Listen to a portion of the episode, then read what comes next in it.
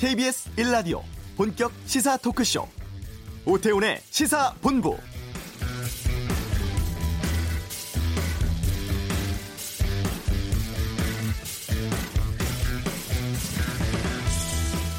폼페이오 미 국무장관의 4차 방북 일정이 나왔습니다. 북한 포함해서 우리나라와 일본, 중국을 가고 북한은 일요일인 7일에 당일로 갑니다. 가서 김정은 국무위원장도 만날 예정이죠.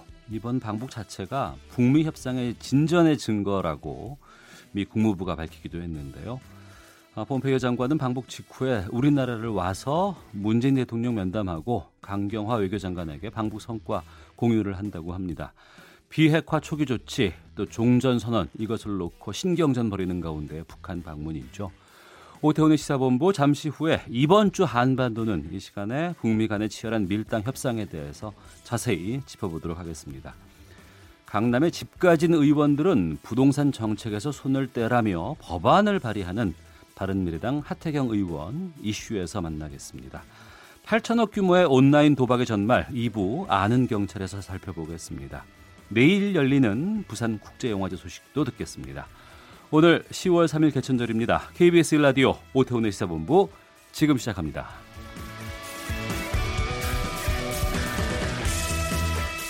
네, 이 시각 가장 핫하고 중요한 뉴스를 정리하는 방금 뉴스 시간입니다. 오늘은 정상근 전 미디어널 기자와 함께하겠습니다. 어서 오십시오. 네, 안녕하십니까? 예.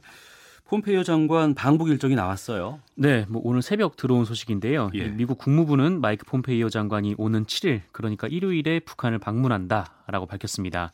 폼페이오 장관은 방북 후에 김정은 국무위원장과 만날 예정이라고 하는데요. 뭐 북한뿐 아니라 뭐 동아시아를 한 바퀴 도는데 그러니까요. 뭐 아침에 오프닝 때 말씀하셨던 대로 뭐 평양 방문 전에는 뭐 일본을 방문해서 아베 신조 일본 총리 음. 고노다로 외무상을 만날 예정이고요. 이 방북 후에 당일 서울로 내려와서 1박 2일 일정으로 체류하다가 8일에는 중국도 찾아갑니다. 어. 뭐 중국 측과는 뭐 북한 문제도 있지만 지금 양국 간 지금 할 얘기가 많을 테니까요. 네, 네. 네, 이에 대해서도 논의를 할 것으로 보입니다. 네. 그러니까 북한을 가서 어떤 이야기를 할 것인지가 중요한데 협상 전망에 대해서 언론들은 어떻게 보도를 하고 있어요? 네, 뭐안 그래도 최근 이 유엔 총회에서 이 북한 리용호 외무상이 이 미국에 대한 신뢰 없이는 핵무장을 해제하는 일이 없을 것이다. 뭐 이렇게 연설을 한 바 있습니다. 네. 어, 그리고 또한 그 부조, 어, 북한의 조선중앙통신은 어제 이 미국이 바라지 않는다면 종전 선언에 연연하지 않을 것이다 이렇게 보도를 하기도 했는데요. 좀 북한이 좀 세게 나오는 상황인데 뭐 아직까지 이에 대한 미국의 입장 발표는 없었거든요. 네. 그래서 뭐 궁금하던 차에 근데 어쨌든 이 미 국무부는 이 폼페이오 장관의 방북 일정을 발표를 한 것입니다. 어, 그러면서 이 북한으로부터 한층 진전된 이 비핵화 조치가 나올 것으로 기대했는데요. 어, 폼페이오 국무장관이 일요일에 북한을 직접 가는 데다가 이게 당일치기 일정이다 보니까 이 사실상 실무 협의를 통해서 이 북미 간 협상이 거의 조율된 거 아닌가 뭐 이렇게 기대 섞인 전망도 나오고 있습니다. 어, 뭐 물론 그 북미 관계가 그동안 변수가 좀 많았기 때문에 뭐 기대는 좀 이르다 이런 분석도 있기도 하고요. 예. 예, 한편 그 미국 국무부는 종전 선언과 관련해서 이 한국과 일본과 뭐 긴밀히 조율하고 있다 이렇게 말하기도 했습니다. 네. 언론들이 여기에 대해서 관- 관심이 상당히 좀 높고 뭐. 예측 보도들도 나오고 있는데 어제 MBC가 뭐 협상 카드에 대한 보도를 했어요. 네, 그 MBC는 우리 정부 고위 관계자의 말을 인용을 해서 보도를 했는데 네. 이 미국이 북미 정상회담의 첫 실천 조치로 이 남북한의 경제 협력 사업에 대한 이 제재 완화를 검토하고 있다 이렇게 보도를 했습니다. 음. 그러니까 북한이 바라는 이 북미 간 관계 개선 조치를 당장 실행하기 어려우니까 어, 반면에 이 협상의 동력은 또 이어가야 하는 또 상황도 있으니까요. 뭐 이런 방안을 검토하고 있다라는 건데요. 네. 또 MBC는 또한 최근 유엔을 방문한 그 외교부 고위 관계자의 말도 인용을 해서 이 정부는 대북 제재의 완화가 아니라 대북 제재의 면제를 요구했다. 이 남북 경협에 있어서요. 음. 뭐 이렇게 보도를 했습니다. 그러니까 어느 정도 이 한미 간 논의도 이루어지고 있다라는 의미로 보이고요. 네.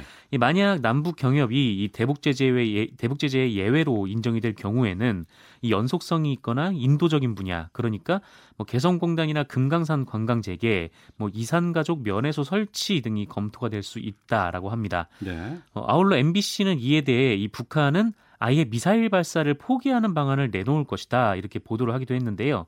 이 미국은 미사일을 싣고 이동해서 쏠 수 있는 이동식 발사 차량의 해체를 요구하고 있다라고 합니다.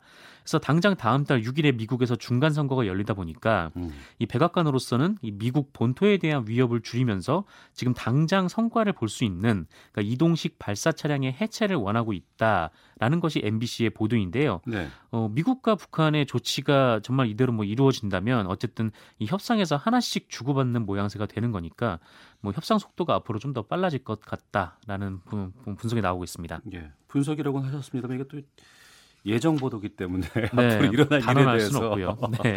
어떻게 나올지 좀 기대를 기다려 보고요. 저희가 잠시 뒤에 김영석 전 통일부 차관 만나서 좀 자세한 얘기를 좀 들어보겠습니다.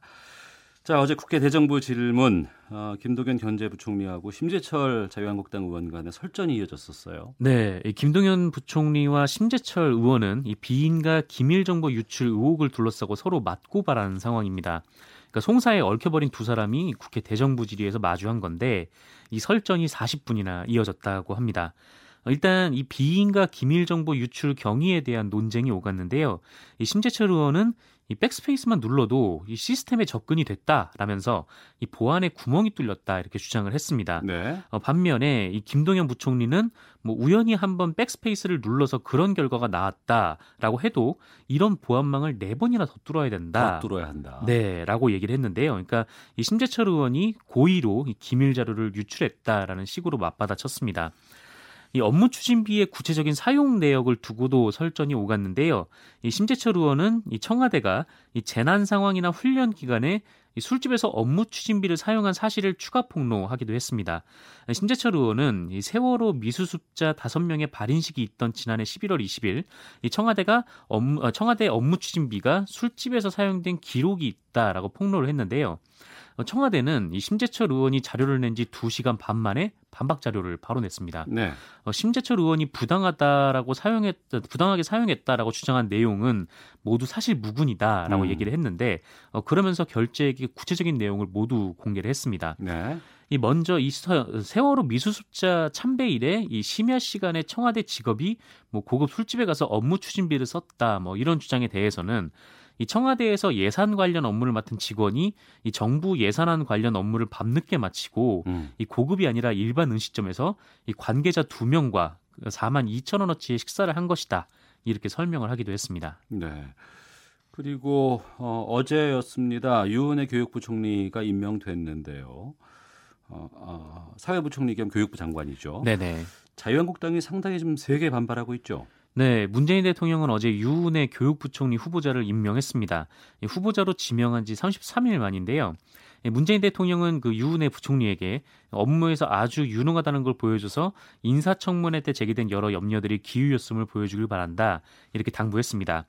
어, 그런데 이 자유한국당은 즉각 긴급 의원총회를 열었고요. 이에 대해서 강하게 반발을 했습니다. 어, 또한 바른미래당도 보훈 인사다 이렇게 비판을 했고요.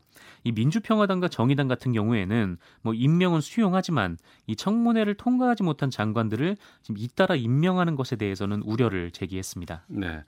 아, 뉴스 하나 더 보겠습니다. 이낙연 국무총리 가짜 뉴스에 대한 강력한 처벌 방침을 밝혔어요. 네, 어제 이낙연 총리는 국무회의에서 가짜 뉴스에 대해서 언급을 했습니다. 이 가짜 뉴스가 이 개인의 인격권을 침해하고 이 사회의 불신과 혼란을 야기하는 공동체 파괴범 그리고 이 다른 계층이나 집단에 대한 증오를 야기해서 이 사회 통합을 흔들고 국론을 분열시키는 민주주의 교란범 이렇게 강하게 비판을 했는데요. 어, 이낙연 총리는 이에 이 검경의 공동 대응 체계를 구축해서 이 신속히 수사하고 엄중하게 처벌을 처벌할 것을 촉구를 했고요. 네. 이 방송통신위원회에는 이 가짜 뉴스 통로로 작용하는 매체에 대해서 이 조처를 해줄 것을 당부했습니다. 아울러 각 부처는 이 가짜 뉴스 발견 즉시 이 정확한 정보를 제공해서 혼란을 막고 이 위법한 가짜 뉴스에 대해서는 수사를 요청할 것을 지시하기도 했습니다. 네. 이 또한 그 인터넷과 SNS도 실질적으로 언론의 기능을 수행하기 때문에 이 합당한 책임 의식을 가져야 마땅하다라면서 이 가짜 뉴스를 걸러내고 차단하는 자율적 규제를 강화해 달라 이렇게 요청을 했는데요. 어, 이것은 뭐 포털과 유튜브 같은 이 플랫폼 업체에 대한 지적인 것으로 보이고 있습니다. 이게 좀 가짜 뉴스가 좀 심각한 상황이긴 하더라고요. 네. 그러니까 뭐 이를테면 자꾸 문재인 대통령이 뭐 전신 정신적으로 좀 건강에 이상이 있다라는 음. 내용이 유포가 되고 있고 또 북한이 뭐 우리 국민연금에서 돈을 얼마 달라고 요구했다 뭐 이런 내용도 있고요. 어, 그리고 이낙연 국무총리 역시 이 베트남 쩐다이광 주석 사망과 관련해서 방명록에 애도문을 썼는데 네. 이것에 이제 주석이라는 표현이 들어가 있거든요. 음. 이 쩐다이광 주석이니까요. 근데 이 부분이 이 김일성 주석에 대한 애도문이다. 이런 어. 가짜 뉴스가 퍼져서 피해를 입기도 했습니다. 어, 그래서 법무부는 이에 형사기획과를 중심으로 검경 공동 대응을 위한 준비에 들어갔고요. 뭐 가짜 뉴스의 최초 작성자뿐만 아니라 이 상습적인 중간 유포자도 처벌을 할 방침입니다. 그러니까 이게 오보가 아니라 이 고의적인 가짜 뉴스 생성 및 유통이 대상인데 음. 뭐 일각에서는 이 가짜 뉴스 뭐 하고 또 개인 의견 네. 혹은 또 이게 진실인지 아닌지 판단되지 않은 부분 이 부분에 음. 대해서 혹시 이 표현의 자유가 위축되는 거 아니냐 이런 어. 우려도 나오고 있습니다. 알겠습니다. 방금 뉴스 정상근 전 미디어널 기자와 함께했습니다. 말씀 고맙습니다. 고맙습니다. 예, 이 시각 교통 상황 살펴보겠습니다. 교통정보센터의 윤여은 리포터입니다. 네, 휴일이지만 교통량이 그리 많은 편은 아닙니다. 수도권 중심으로 정체 살펴지고 있는데요. 경부고속도로 서울 쪽 수원과 양재에서 반포까지 밀리고요. 부산 쪽은 남사북은 4, 5차로에서 승용차 사고 처리 중이라 오산 나들목 일대 4km 구간에서 여파 받고 있습니다. 서울 외곽 순환고속도로 판교에서 구리 쪽은 송파 부근과 서안암에서 광암 터널 또 상일에서 강일까지 밀리고요. 판교에서 일산 쪽은 장소에서 송내와 개항에서 김포요금소, 또 김포에서 자유로 쪽으로 정체입니다. 영동고속도로 강릉 쪽은 신갈분기점에서 용인 휴게소까지 15km가량 밀립니다. 서울 시내 간선도로 중에서는 동부간선도로 의정부 쪽입니다. 중랑교에서 원릉분기점 사이 3차로에서 사고 처리 중이라 일대 지나기 어렵고요. 올림픽대로 공항 쪽은 방화대교에서 행주대교 사이 4차로에서 사고 처리 중이라 주의가 필요해 보입니다. KBS 교통정보센터였습니다.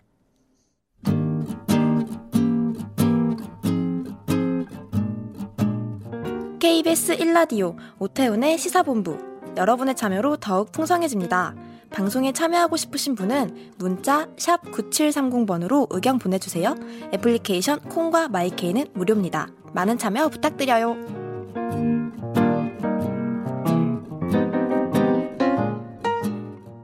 종전선언은 비핵화와 맞바꿀 흥정물이 아니다. 미국이 바라지 않는다면 연연하지 않겠다. 북한 조선중앙통신의 보도입니다. 미국 쪽에서 우리는 사랑에 빠졌다면서 러브콜 보내기도 했지만 정작 이 종전 선언에 대해서는 충동 구매하지 않겠다며 미연적인 태도를 보였었죠. 한 주간의 한반도 정세 분석해 보는 이번 주 한반도는 이 시간에 좀 자세한 이야기 나눠보겠습니다. 오늘 어, 전 통일부 차관 김영석 차관 자리하셨습니다. 어서 오십시오. 네, 반갑습니다. 예.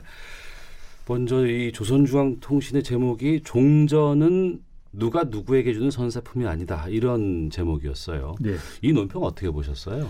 이제 기본적으로 그 조선중앙통신사라는 것은 예. 북한의 입장을 반영한 이제 내용을 발표하는 대외적으로 발표하는 매체입니다. 네. 그래서 이거는 일단 이제 어, 북한 당국, 북한 정부의 입장이다라고 음. 해석을 할 수 있고요. 예. 그리고 이제 이거 자체가 보면 지금 현재 그 종전선언에 대해서 이제 남북 간 그다음에 이제 북미 간 이제 논란이 되고 있지 않습니까? 예. 거기에 대한 이제 북한의 기본적인 입장을 이제 밝히고 있다. 어. 어떻게 보면 보다 더 직접적으로 밝히고 있다라고 예, 생각합니다. 예.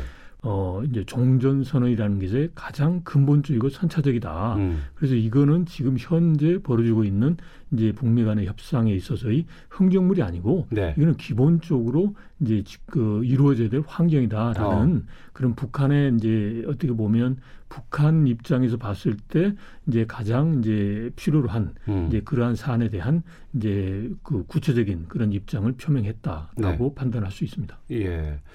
지금까지의 상황은 북한은 우리는 뭐 풍계리도 지금 폭파했고 네, 예. 뭐 여러 가지 것들에 대해서 조치를 하나씩 취하고 있다. 근데 네. 미국이 아무것도 해주는 거 없으니까 더 내놔라고 요구를 했었고 네. 그게 바로 종전선언에 대해서 이제 얘기를 했는데 네. 갑자기 이번에는 이제 연연하지 않겠다. 이건 예. 뭐 니네가 주는 선사품이 아니다라고 얘기를 해버렸어요. 네. 네. 그럼 미국의 입장에서는 어떻게 되는 걸까요? 어떻게 해야 돼요? 근데 미국의 입장은 이제 이걸 이제 액면 그대로 보면 마치 이제 앞으로 협상해야 되는데 이게 이제 협상의 이제 상대방이 이제 어떻게 보면 이거는 협상의 여지가 없다라는 거니- 거니까 어떻게 보면 이제 정말 결정적인 장애물을 조성한 것처럼 보이죠. 예. 이제 그렇지만 저는 그게 아니라고 보고요. 음. 이제 이용우 외무상도 그렇고 이번에 조선중앙통신사의 논평에도 보면 네. 소위 종전 선언이라는 것은 이제 흥정물의 대상이 아니다라고 했어요. 예. 그 말은 이미 벌써 이제 북미 간에 이제 종전 선언을 포함해서 비핵화 그리고 다른 여러 가지 거에 대해서 음. 서로가 지금 협상을 하고 있다라는 걸 이제 반영한 거거든요. 아, 예. 예. 그러니까 이런 상황에서 예. 제가 보기에 이제 미국이 이제 지금 말씀드린 대로 이제 이런 비핵화와 체제 안전, 경제 지원과 관련된 걸 이미 북미 간에 협상을 하고 있으니까 이, 비록 음. 외부에 공개는 하고 있지 않지만 네. 협상을 하고 있기 때문에 이러한 이제 이용우 예무상의 이제 유엔에서의 발언, 조선중앙통신 논평 자체가 북미 간의 협상에 있어서의 큰 걸림돌로 작용하지는 않- 않을 것이다라고 음. 생각합니다. 예. 네. 뭐 언론이나 뭐 저희도 마찬가지고요. 그러니까 워낙에 그동안 좀 살얼음을 걷는 입장이었고 한두 번 삐걱거린 적도 있었기 때문에 여기저기서 나오는 이런 논평이라든가 여기에 단어 하나 수사 하나에 상당히 좀, 좀 집중돼 있는 상황이기는 네, 네. 한데 물밑에서는 잘 지금 네, 조율이 네. 되고 있다고 보시는 거죠? 지금 이게 잘은 아닌데 아, 잘은 서로가 아니고. 조율은 하고 있는 거죠. 그러니까 아. 예를 들어서요. 지금 미국도 보면 이제 비핵화 부분을 강조를 하지만 예. 이제 체제 안전과 경제 지원 이 부분에 대해서 이제 전혀 없는 가운데서 음. 이제 북한의 비핵화 구체적인 비핵화 조치를 끌어낸다라고 생각을 하지 않거든요. 어. 항상 보면 이제 밝은 미래가 있고 보다 더 북한이 이제 비핵화 관련된 구체적인 조치를 취해야 된다 이런 이야기를 하는 거란 말이죠. 예. 이제 그러니까 결국은 미국도 비핵화라고 하는 축과 함께 북한에 제공해야 될 체제 안정과 경제 지원의 그 카드도 같이 가지고 있는 거란 말이죠. 예. 마찬가지로 이제 북한도 이제 비핵화는 전혀 주지 않고 소위 체제 안정과 관련된 것만 뭐 하겠다라는 건 아니니까 음. 그게 지금 이제 이야기하는 게 단계적이고 동시 행동적으로 하자는 게 바로 이러한 양측의 관심 사안이 서로 이제 복합적으로 해서 이제 그 교환되는 그런 과정이다라는 게 이제 전제고 지금 현재 벌어지고 있는 상황입니다. 그래서 이제 극단적으로 예를 들어서 미국은 비핵화 아니면 아무것도 안 한다. 그러면 이제 북한과의 협상하기가 깨지겠죠. 그렇겠죠. 그리고 반대로 예. 북한도 아, 비핵화는 안 하고 이게 정전선언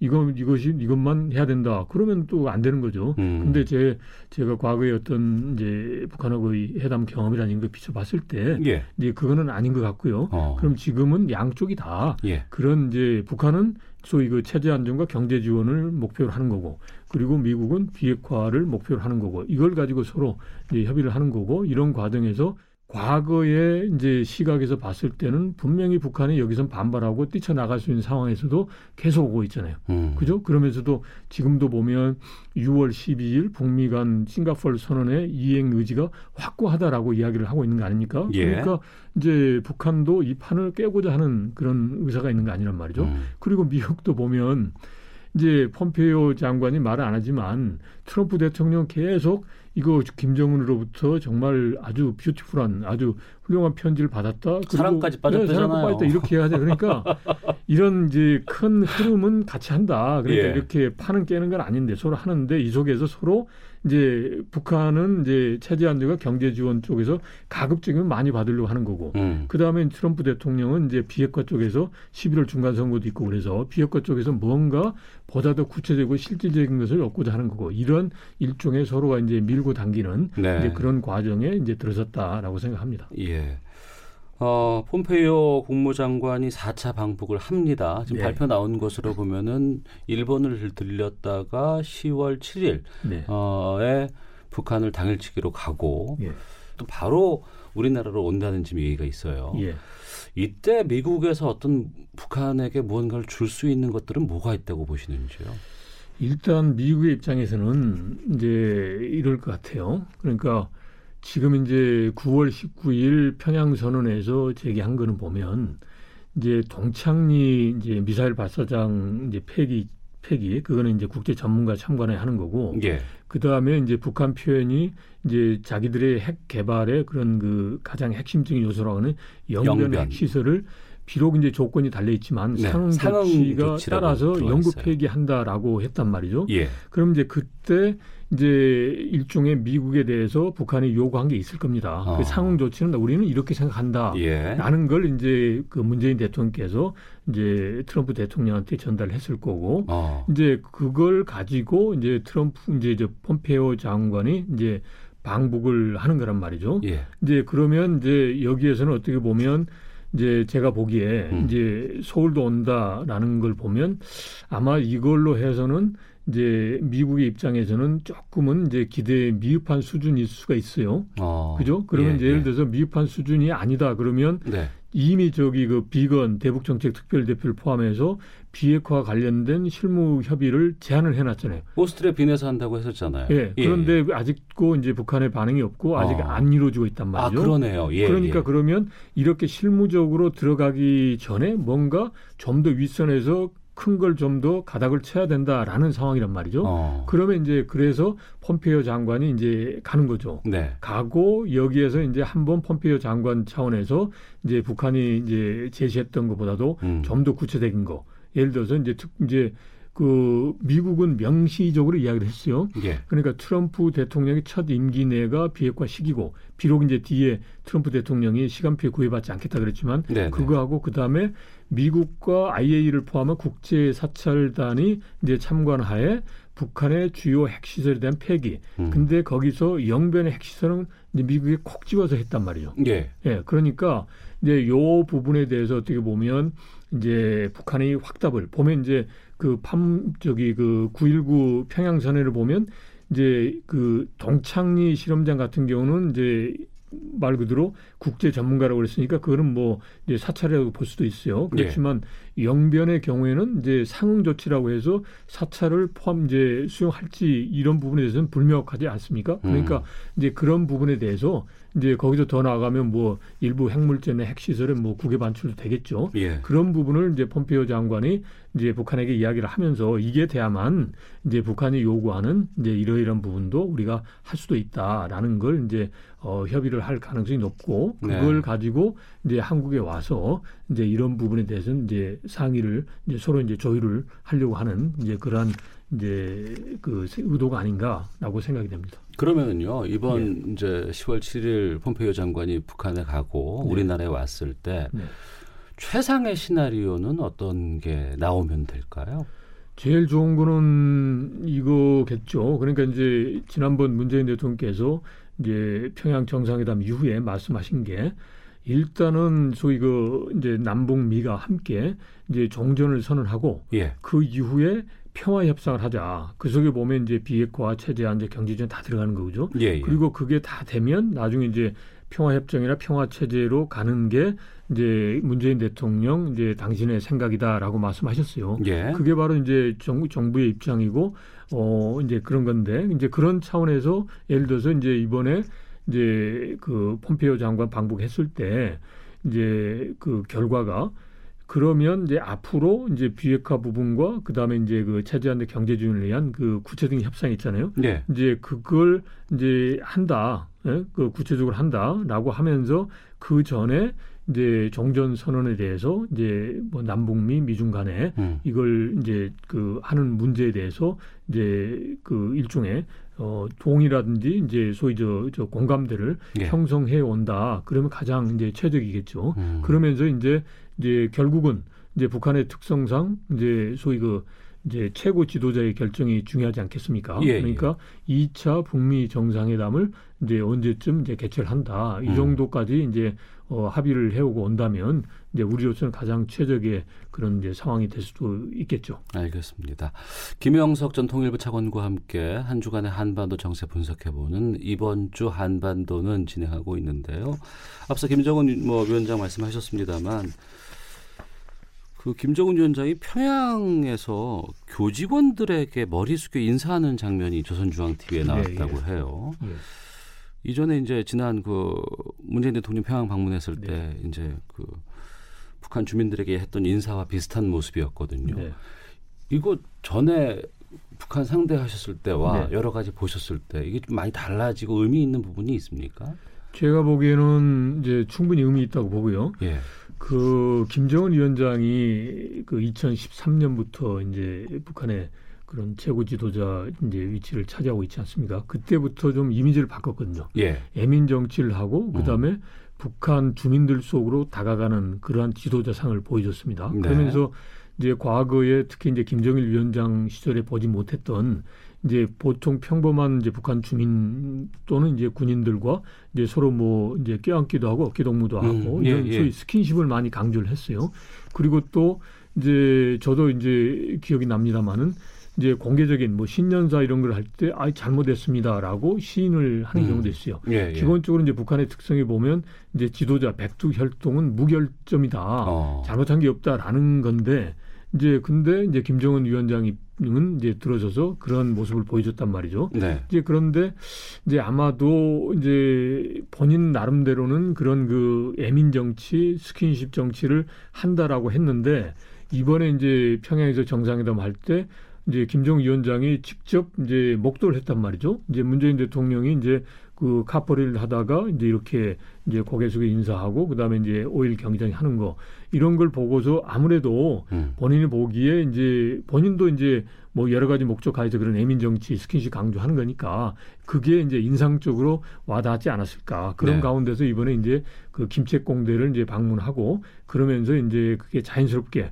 이제 그런 이제 그 그 저 행태를 음. 그러한 그러한 그 이제 자세를 보였지 않나라고 그런 생각입니다. 네. 하나만 더 여쭐게요. 네. 어, 마지막 질문 될 것 같은데. 이번에 그 푸틴 대통령이 김정은 위원장에게 친, 이제 초청하는 친서를 보냈다고 합니다. 네, 예. 김정은 위원장이 만약에 방로한다면, 러시아를 간다면 네. 무슨 이야기가 오가야 돼요? 그 일단은 기본적으로는 이제 그 지금 현재 그 한반도 정세 변화를 위한 네. 이제 북한의 입장이 있죠. 그러니까 즉 이제 여러 가지 논란이 있습니다만은 이제 비핵화를 하면서 이제 한반도가 핵무기나 핵 위협이 없는 평화의 터전이 되는 가운데서 이제 북한이 경제적으로 이제 그 성장하는 그런 국가로 가자는 게 김정은 위원장의 그런 전략이니까 이제 거기에 대한 이제 푸틴 대통령의 그런 전폭적인 지지를 지지. 확보하는 게 예. 이제 중요하죠. 왜냐하면 이제 유엔 안보리 이 상임이사국이고 이제 음. 그런 정치적인 외교적인 지지와 함께 또 하나는 이제 지금 현재 그 제재 하에서 이제 경제적인 활로를 뚫을 수 있는 이제 하나의 창구가 보면 이제 나진 핫산 이제 사업 자체가 네. 유엔 안보리 제재의 외의 사업으로 지금 인정을 받고 있는 거란 말이죠. 아, 그래요? 예, 그렇기 때문에 어. 그거는 이제 러시아 입장이 강하게 작용돼서 예, 그러니까 예. 그런 차원에서 러시아와의 그 경제 협력 그러니까 어. 이제 본격적인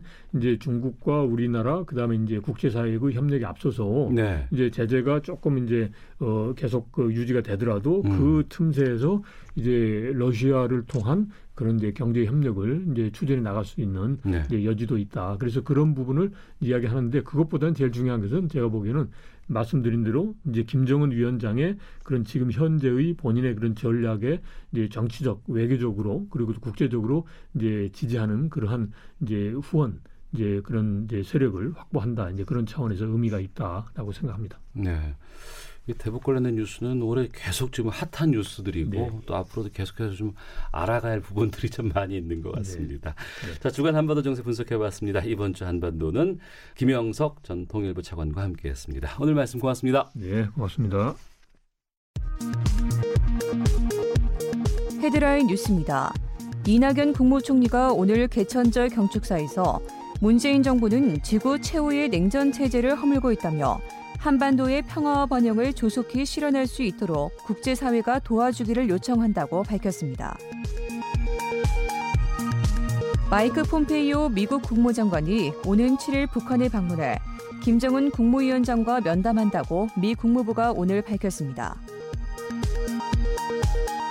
유엔군 사령부가 남북 합의 정신에 따라 판문점 공동경비구역과 철원 비무장지대에서의 쥐뢰 제거 작업을 승인했다는 입장을 밝혔습니다. 지금까지 헤드라인 뉴스 정원나였습니다.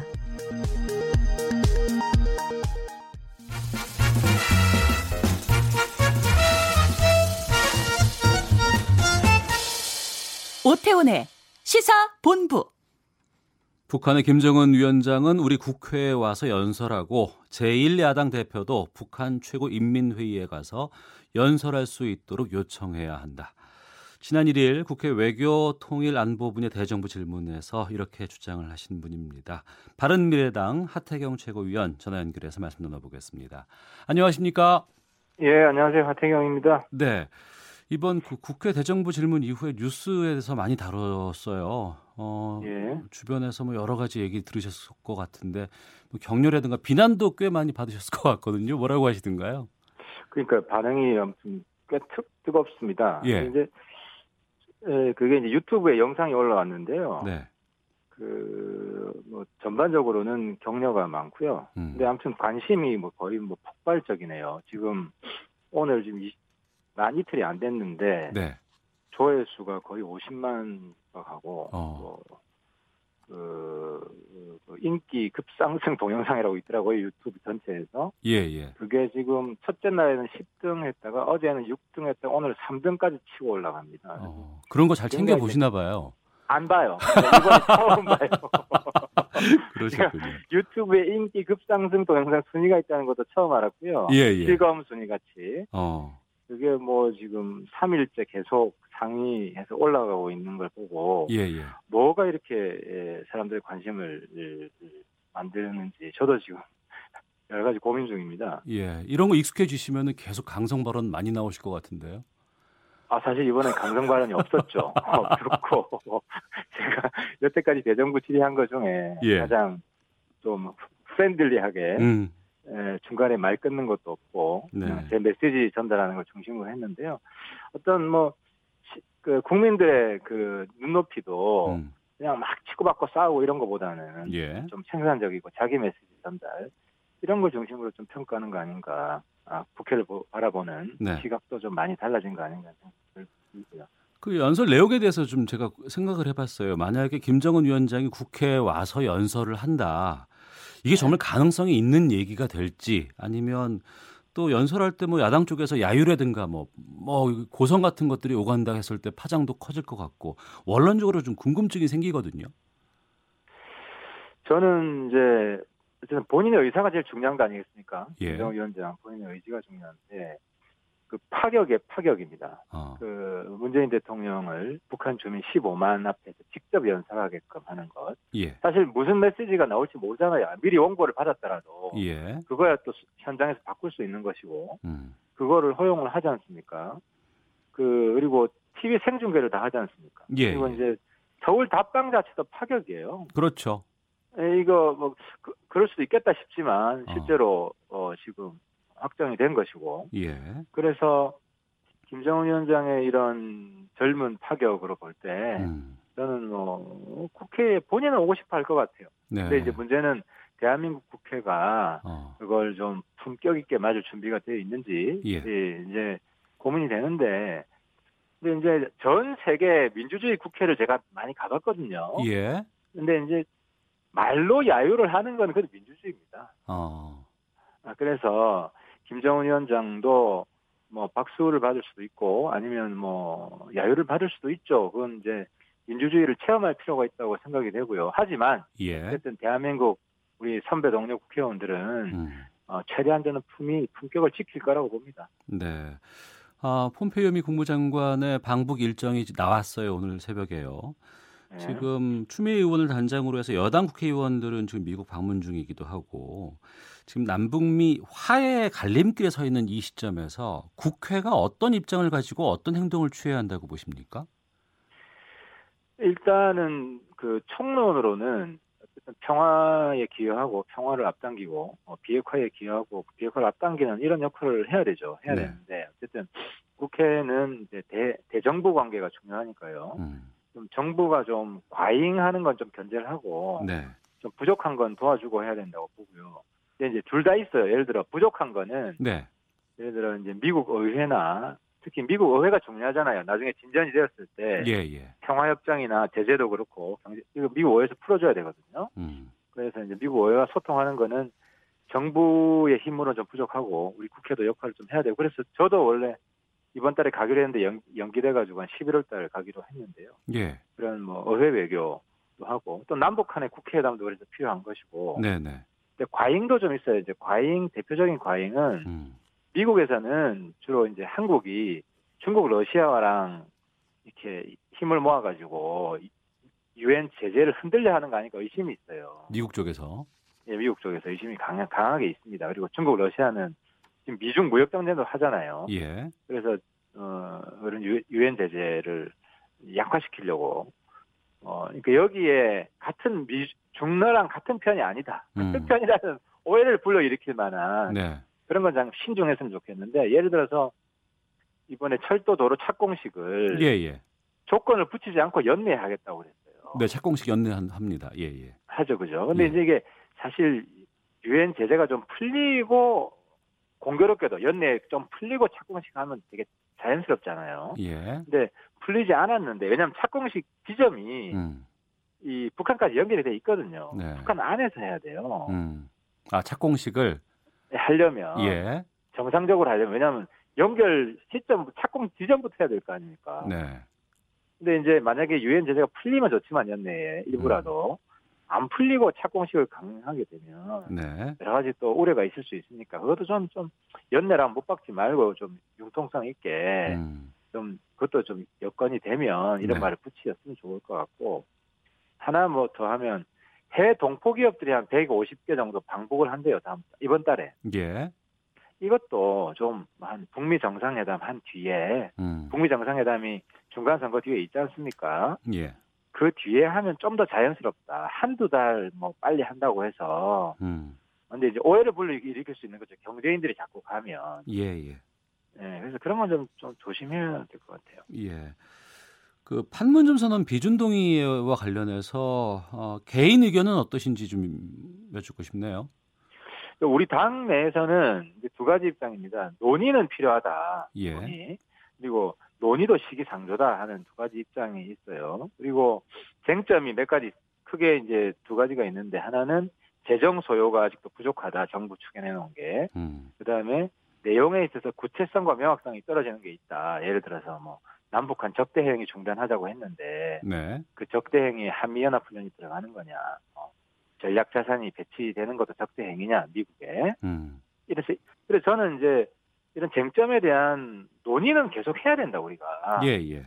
그래야 이견들을 해소하고 뭐 근데 이제 또 정치적 여건도 있죠. 예를 들어 종전 선언 정도는 해야 된다. 왜냐하면 그 판문점 선언이 많은 부분이 투자 관련된 내용이 있잖아요. 예, 예. 근데 이제 유엔 제재가 있는 상황에서 음. 투자 관련된 거를 이제 동의해주는 시점 문제죠. 해주지 말자는 게 아니라 음. 시점을 종전 선언 전에 하는 게 좋으냐, 바람직하냐 이런 논란이 있을 수 있지 않습니까? 예, 예. 그래서 이제 우리 당내에 논의 자체도 하면 안 된다는 의견이 있는데 저는 그거는 반대하고요. 음. 그런 논쟁은 계속할 필요가 있다는 생각. 알겠습니다. 바른미래당 하태경 최고위원과 함께 말씀 나누고 있는데요. 부동산 관련해서 좀 여쭐게요. 예. 그 김현미 국토부 장관이 어제 국회에서 서울 급등 지역은 잡힌 것 같다. 어, 유동성 과잉이 일어난 것이 집값 상승의 원인인 것 같다. 이런 입장을 밝혔습니다. 지금 현재 부동산 시장 어떻게 분석하고 계시는지요? 그러니까 이게 지금 급등과 급락이 동시에 진행되고 있었거든요, 기존에. 예. 그러니까 이제 서울 수도권은 급등하고 지방은 또 급락하고 있는 지역이 있습니다. 근데 이제 가장 어, 좋은 부동산 정책은 크게 오르지도 않고 크게 내리지도 않아야 돼요. 네. 근데 저는 정부가 급등보다는 이제 급락에 좀 포인트를 맞춰야 될 필요가 있다. 어. 왜냐하면 이게 급락하게 되면 금융위기까지 같이 올 수 있잖아요. 이 예. 부동산 담보로 대출한 게 많고 또 부동산 거래가 너무 안 되면요. 음. 예를 들어 이번에 추석에서 본 건데 인테리어 업자들이 지금 직격탄을 맞았어요. 예, 예. 최저임금이 올라가지고 가게들도 지금 새로 여- 개업하는 데도 별로 없고 어. 그리고 아파트도 거래가 안 되니까 인테리어가 완전히 죽은 겁니다. 예. 그래서 실물 경제에도 크게 영향을 주거든요. 부동산 급락이. 네. 그래서 지금 지방은 부산, 대구, 그 세종 이세개 정도 부동산 규제가 여전히 시행되고 있는데 특히 이제 부산 같은 경우는 즉각적 규제를 풀어야 됩니다. 예, 예. 지금 미분양률이 뭐 신도시도 한 8, 90% 이렇게 올라가고 있거든요. 음. 그래서 요 지방에도 조금 이제 신경을 좀 쓰라는 말씀을 드립니다. 예. 부동산 강남 부자 어, 인 의원이나 관료는 부동산 정책에서 손을 떼게 만드는 법안 발의할 계획이라고 밝히셨어요. 이게 어떤 네. 이야기입니까? 이게 이제 정책의 신뢰성 문제인데요. 예. 어, 어젠가도 보도가 나왔던데 그 정부 청와대에 부동산 정책 결정 관여돼 있는 사람들 중에 한 30% 이상이 강남 부동산 부자더라. 예. 그러니까 이게 정부가 정책을 내는 게 자기들 이익을 위해서 내는 거 아니냐 국민들이 의심을 하- 할 수밖에 없잖아요. 예, 예.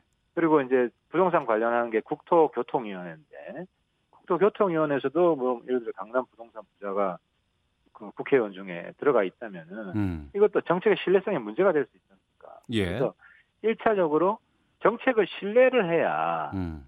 사람들이 정책을 보고 행동을 하거든요. 네. 정책을 하더라도 아, 저기 부동산 부자가 많으니까 이거 바뀔까 이렇게 생각한단 말입니다. 부동산 규제를 하더라도 네. 국민들은 자기들 손해 보는 짓 하겠냐? 그러니까 신뢰성이 떨어지면 이런 부작용이 나타나기 때문에 음. 정책 신뢰를 회복하기 위해서 강남 부동산 부자 공직자는 부동산 정책 결정에서 빼자는 이야기를 제가 하고 한 겁니다. 그리고 조만간 법안도 발의할 겁니다. 아, 법안 발의를 언제쯤 예정하고 계세요? 지금 준비하고 있는데요. 예. 가급적 이번 달 내로 하려고 합니다. 강남이라고 말씀하셨는데 그럼 강남구만 해당됩니까? 아니면 3구를 다 포함하시는 강남 거죠? 3구 다 포함. 3구 다 포, 포함해서요. 네, 그 실소유하는 건 배제해야죠. 자기 음. 자기 집 한 채 있는데 네, 네. 뺄 수는 없고요. 예. 음, 알겠습니다. 서울 집값 뭐 잡아야 하고 지역 집값은 너무 내려서 문제라고 하셨는데 부동산 정책 어떻게 가야 한다고 보시는지 좀 말씀해 주세요. 그래서 이제 부동산 여, 이- 이때까지는 급등 이게 이제 문제였는데 이제는 부동산 양극화를 막아야 된다. 한쪽은 너무 오르고 음. 한쪽은 너무 내리고 그래서 수도권 정책 중에서 지금 정부 정책 중에 한 가지 미흡한 게요. 네. 어, 재건축 그 어, 재개발 활성화로 가면요. 네. 이게 또 오릅니다. 노무현 때 다 정부 때 다 해본 거라서 음. 이게 제가 이제 주- 요즘 많이 강조하는 건데 그 정가 매매 주택을 많이 만들어야 됩니다. 정가 매매 주택이요? 예, 그러니까 이게 뭐냐면 정부가 한테 팔고 정부가 이제 공공주택 만들어 가지고 팔잖아요. 어. 그러면 그 산 사람이 되팔 때도 다시 정부한테 파는 거죠. 예, 예. 그러면 가격이 거의 뭐 어, 물가 인상이나 금리 음. 정도 감안해서 네, 네. 이미 결정이 되는 겁니다. 이거는 투기 목적은 될 수가 없잖아요. 이런 식으로 하면. 어, 개인 거래를 이게- 금지하니까. 예, 예. 그렇죠. 이- 그래서 이게 싱가포르식 환매 조건부 주택입니다. 음. 그러니까 정부한테 대파는 거를 정가로 대파는 걸 조건으로 그러려면 이제 그래서 제가 용산 미군기지 같은 좋은 길목에 네, 네. 이런 정가 아, 공공매매 주택 음. 예, 이거를 많이 지으면 예. 이 수- 서울 집값 급등을 막을 수가 있다. 예, 알겠습니다. 근데 지금 대체로 경기도에 많잖아요. 이거 예. 해도 효과가 없어요. 예, 알겠습니다. 오늘 부동산 정책 그리고 지난번 어, 대정부 질문 관련된 이야기 나눠봤습니다. 바른미래당의 하태경 최고위원이었습니다. 오늘 말씀 고맙습니다. 네, 감사합니다. 네. 오태훈의 시사본부 1부 여기서 마치겠습니다. 잠시 후 2부 아는 경찰 시간엔 도박의 모든 것을 파헤치는 시간 준비되어 있고요. 김성환의 뉴스 소다 시간에는 정치인과 미디어의 관계에 대해 짚어보는 시간 갖도록 하겠습니다. 뉴스 들으시고 잠시 후 2부에서 뵙겠습니다.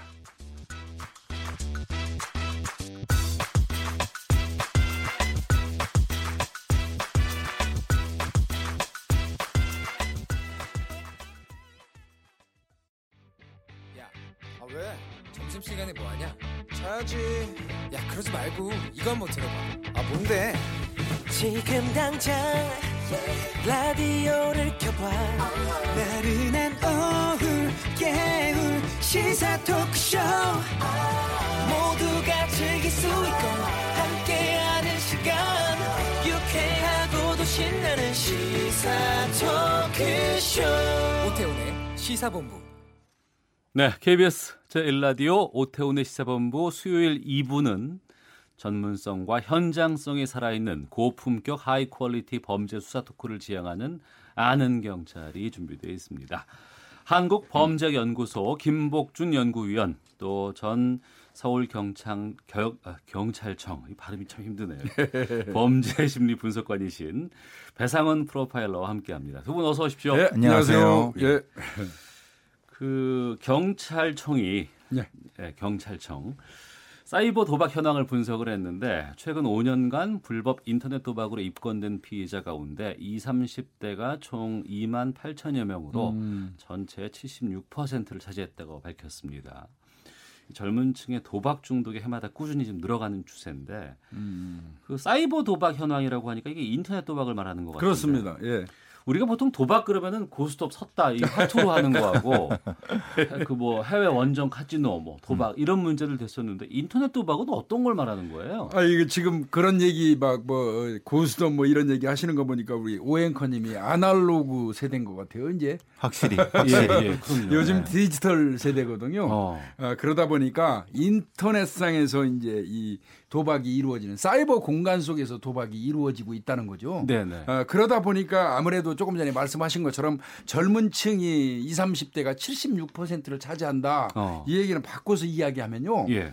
어, 아날로그 세대는 사실 사이버 이 공간에 접촉하는 그 어떤 기회라든지 음. 예, 그저 이용이 그렇게 저 능숙하지 못해요. 예, 예. 아무래도 젊은 층에서 이 디지털 세대라고 하는 사람들이 이 사이버상에 접속하는 게 그 용이하지 않겠습니까? 예, 예. 아, 그러다 보니까 그들을 대상으로 한 이제 이 조박이 성황을 이루고 있는 거예요. 음. 그래서 이제 에, 젊은 층이 이제 급격히 증가했다고 보는 거고요. 예. 76%니까 24%는 조금 전에 오앵커님이 말씀하신 음. 아날로그 세대가 이른바 얘기하는 하우스판에서 네네. 네. 예, 거기에서 이제 도박하는 겁니다. 음. 예, 그러니까 실제로 이제 여기서 착각하시거나 오해가 있는 부분이 있는데 우리가 네. 도박 인터넷 도박이라고 하면은 뭐 카드가 펼쳐져 있고 뭐 화투판이 있고 이것만 생각하니까 천만의 말씀입니다. 어떤 거냐면 에, 흔히 말하는 UEFA 축구의 어떤 리그가 있는데 거기서 승부를 맞추거나 홀짝 같은 거. 이런 홀짝이라나 이런 것들 모든 게 다 들어가는 겁니다. 베팅 사이트 같은 예, 것들. 예. 그러니까 말하자면은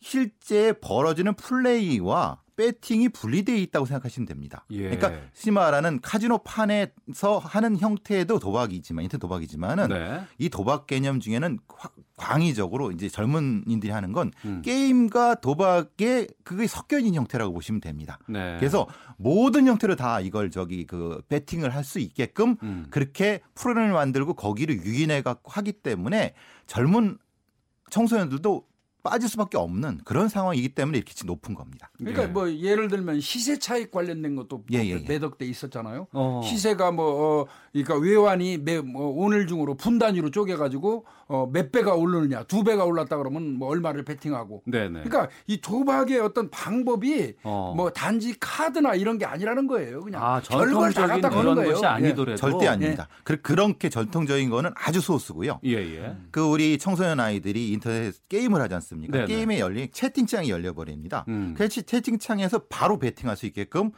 붙여버립니다. 네. 그러니까 이게 굉장히 도박이 그 이제 이 우리 청소년들 일상생활에 바짝 들어온 겁니다. 그러니까 어. 이게 높- 높은 거죠. 아 그렇군요. 네. 게다가 이게 뭐 여기서 지- 이루어지는 그런 금액이 상당하다면서요? 이거는 그럴 수밖에 없는 게요. 예. 일단은 어, 도박 그 장소를 특별히 갈 필요가 없잖아요. 그렇죠. 사이버상에 예, 예. 앉아가지고 그러니까 숫자를 제한할 필요도 없는 거고. 어. 어, 뭐 얼마든지 많은 사람들이 인원수 제한 없이 들어와서 할 수 있는 어, 그런 거니까 당연히 뭐 판돈이 늘어날 수밖에 없고. 음. 그 다음에 아무래도 불법 그 도박 사이트이기 때문에요. 판돈 도박금에 대한 제한이 없어요. 음. 네. 어, 그러다 보니까 엄청나게 느는 거죠. 기본적으로 돈 단위가 아니라 사이버 머니라는 걸로 바꿔서 하기 때문에 예, 예. 그 자체의 개념 자체가 없습니다. 어. 말하자면 사이버 머니라고 하는 게뭐몇점 몇 점 이런데 이것을 실제로 현금을 환전해 주는 형태가 되기 때문에 음. 그 액수가 수백억 수천 억이 넘어갈 수가 있다는 겁니다. 네. 그래서 그래서 이제 이 인터넷 도박의 위험성이 바로 거기서 존재하는 겁니다. 그러니까 시간과 장소를 가리지 않고 그렇죠. 어느 곳에서든 이, 그것을 사용할 수 있거나 들어갈 수 있고 그렇죠. 앞서 말씀하신 것처럼 아날로그 세대가 아닌 디지털 세대이기 때문에 좀 거부감도 없고 그렇죠. 어. 또내 얼굴을 드러낼 필요도 없잖아요. 마치 그러네요. 게임 하듯이 하는 네. 겁니다. 네. 아이들 게임 하듯이 하기 때문에 이 굉장히 친근한죠. 검거를 해보면요. 예. 의외로 이저 20, 30대 지금 우리 청소년 청년들을 얘기하는데 어. 전문직 종사자도 많아요. 치과 의사 어, 이름만 얘기하면 알만한 아주 그 어, 그런 그 저 유명 인사 네. 어, 이런 사람들도 이 도박에 개입되어 있는 경우가 많아요. 어. 그러니까 도박이라는 것이 계층, 연령 이건 무관한 겁니다. 네. 이가 도박이라는 거는 일종의 이 보상 시스템이 작동하는 거기 때문에 특정한 사람이나 특정한 계층, 특정한 인성을 가지고 있어서 도박 빠진다. 음. 천만의 말씀입니다. 예.